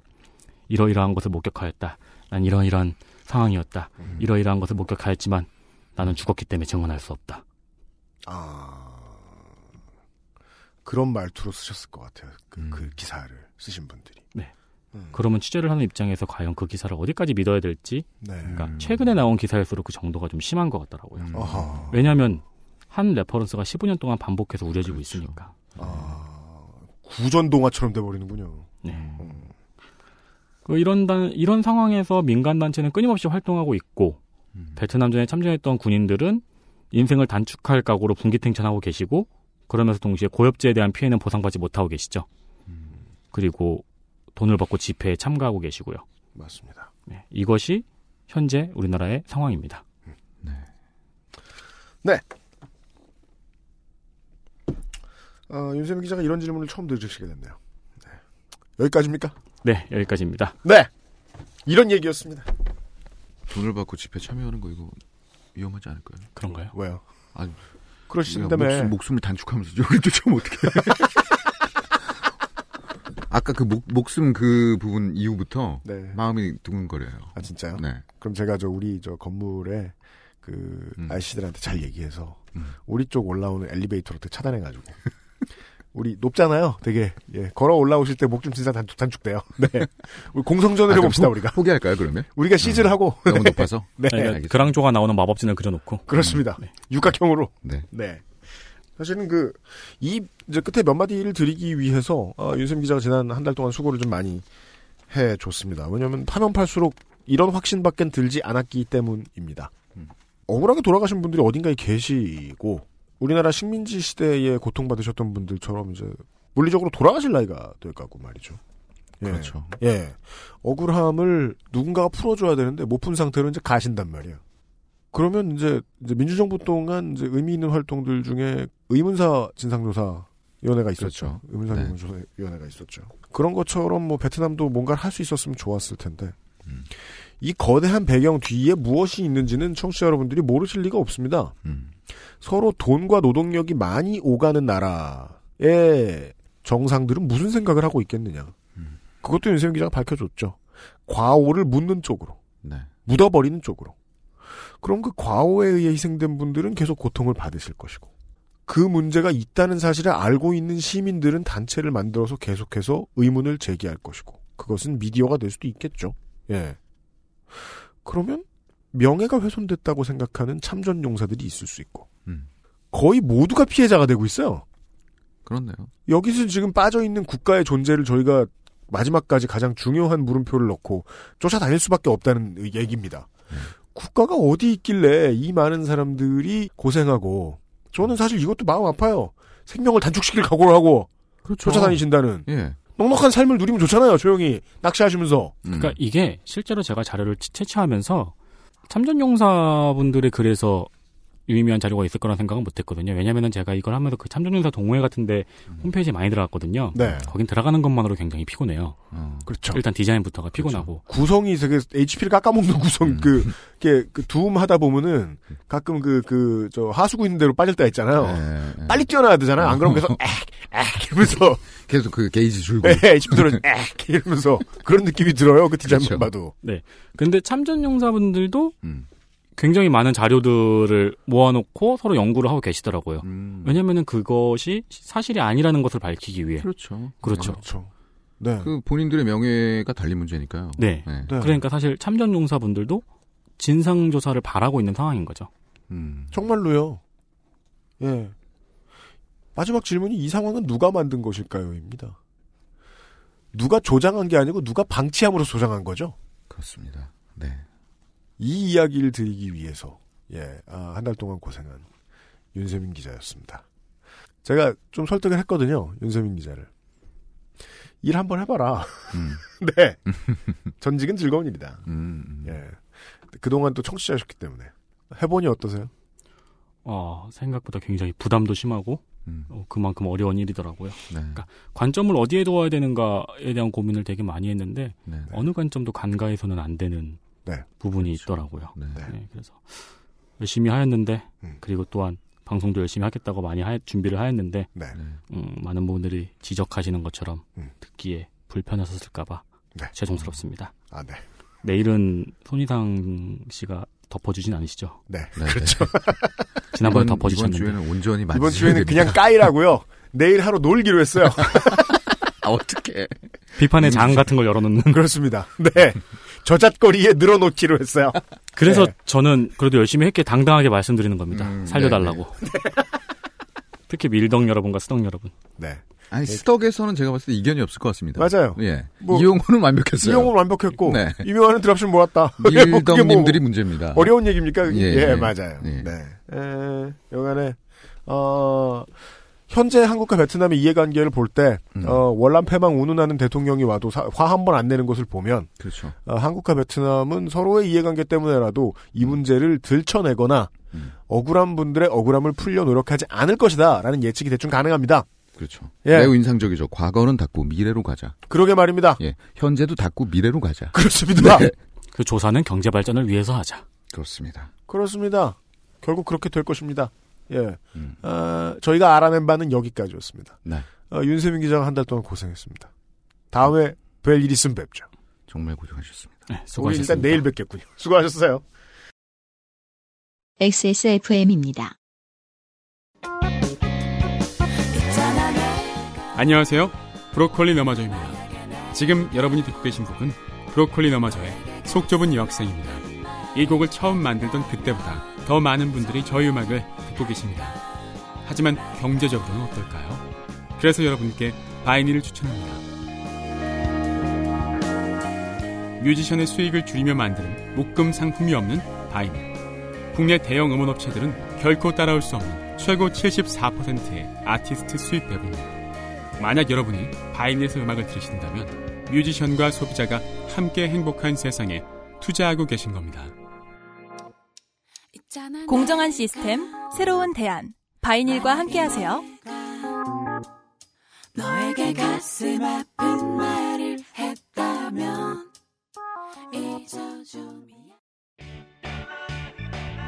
언제까지나 마지막 선택. 아로니아 진. 실제로 이 영어 영어로도 그렇게 쓰나 봐요. 한 slash Viet Peace Park. 한베 평화공원이 있는 푸옌성은 그 아마 박중훈 씨가 주연하셨을 거예요. 라이따이한? SBS 드라마 머나먼 송바강. 라이따이한은 뭐죠, 그럼? 그건 뭐니? 라이따이한은 뭐냐면은요. 베트남에 현재 남아있는 한국군 아버지와 베트남 여성 네. 아, 그, 사이에서 예, 낳은 그, 그, 네. 그건 아는데. 아, 그, 그런 그거는 드- 누가 나온 드라마가 거죠? 있었어요. 네, 라이따이한은 영화였던가요? 네, 어디 보자. 머나먼 송바강. 예. 제작비가 많이 들어가고 망한 걸로 맞아요. 돼 있는 드라마입니다. 맞아요, 맞아요. 네. 라이따이한 영화네요, 영화. 맞죠? 영화 맞죠? 예, 이 네. 영화는 94년에 개봉했고요. 네. 주연이 무려 이창훈 씨였어요. 이창훈 씨 맹구요? 아니 그분 말고 아니 그 영화 난 짬뽕 아니에요. 아, 아, 아. 그 왜 그 눈 약간 작은 예, 분. 예, 예. 한때 한때 여자분들한테 그- 되게 인기 있었던 네, 인기 많았었던. 하여간 음. 머나먼 송바강 박영한 작가의 소설이었죠. 음. 예. 이 작품의 배경이 된 곳입니다. 여기는 이제 관광 상품도 많은 동네인 모양이에요. 네. 아무 생각 없는 한국 사람도 있으면 데리고 가는 데 많이 있잖아요. 그 전통 공예 마을 이런 데 있잖아요. 그렇죠. 예, 도자기 마을이나 아, 그 종, 쌀종이 마을 라텍스. 베개 팔고. 라텍스 베개는 한국인들이 파시고. 라텍스 베개 현지인, 현지인들이 안 파세요. 네. 코코넛 줄기 공예품이 거의 특산물인가 봐요, 동네에. 음. 네.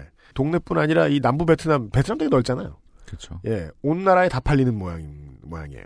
그리고 이 마을이 백마부대와 청경부대의 주둔지였습니다. 사람들이 이제 블로그 같은 데 돌아보면 반응이 두 가지입니다. 뭡니까? 한국인이라고 말하면 치를 떠는 사람들이 어. 많다. 한국인에 대해서 매우 호의적인 사람들이 많다. 라는 두 가지 의견이 상존해요. 좀 극단적이라는 얘기죠. 네. 반응이. 가장 재밌었던 건 이겁니다. 음. 이 동네에 한 베트남 평화 공원이 있다고 말씀드렸잖아요. 네.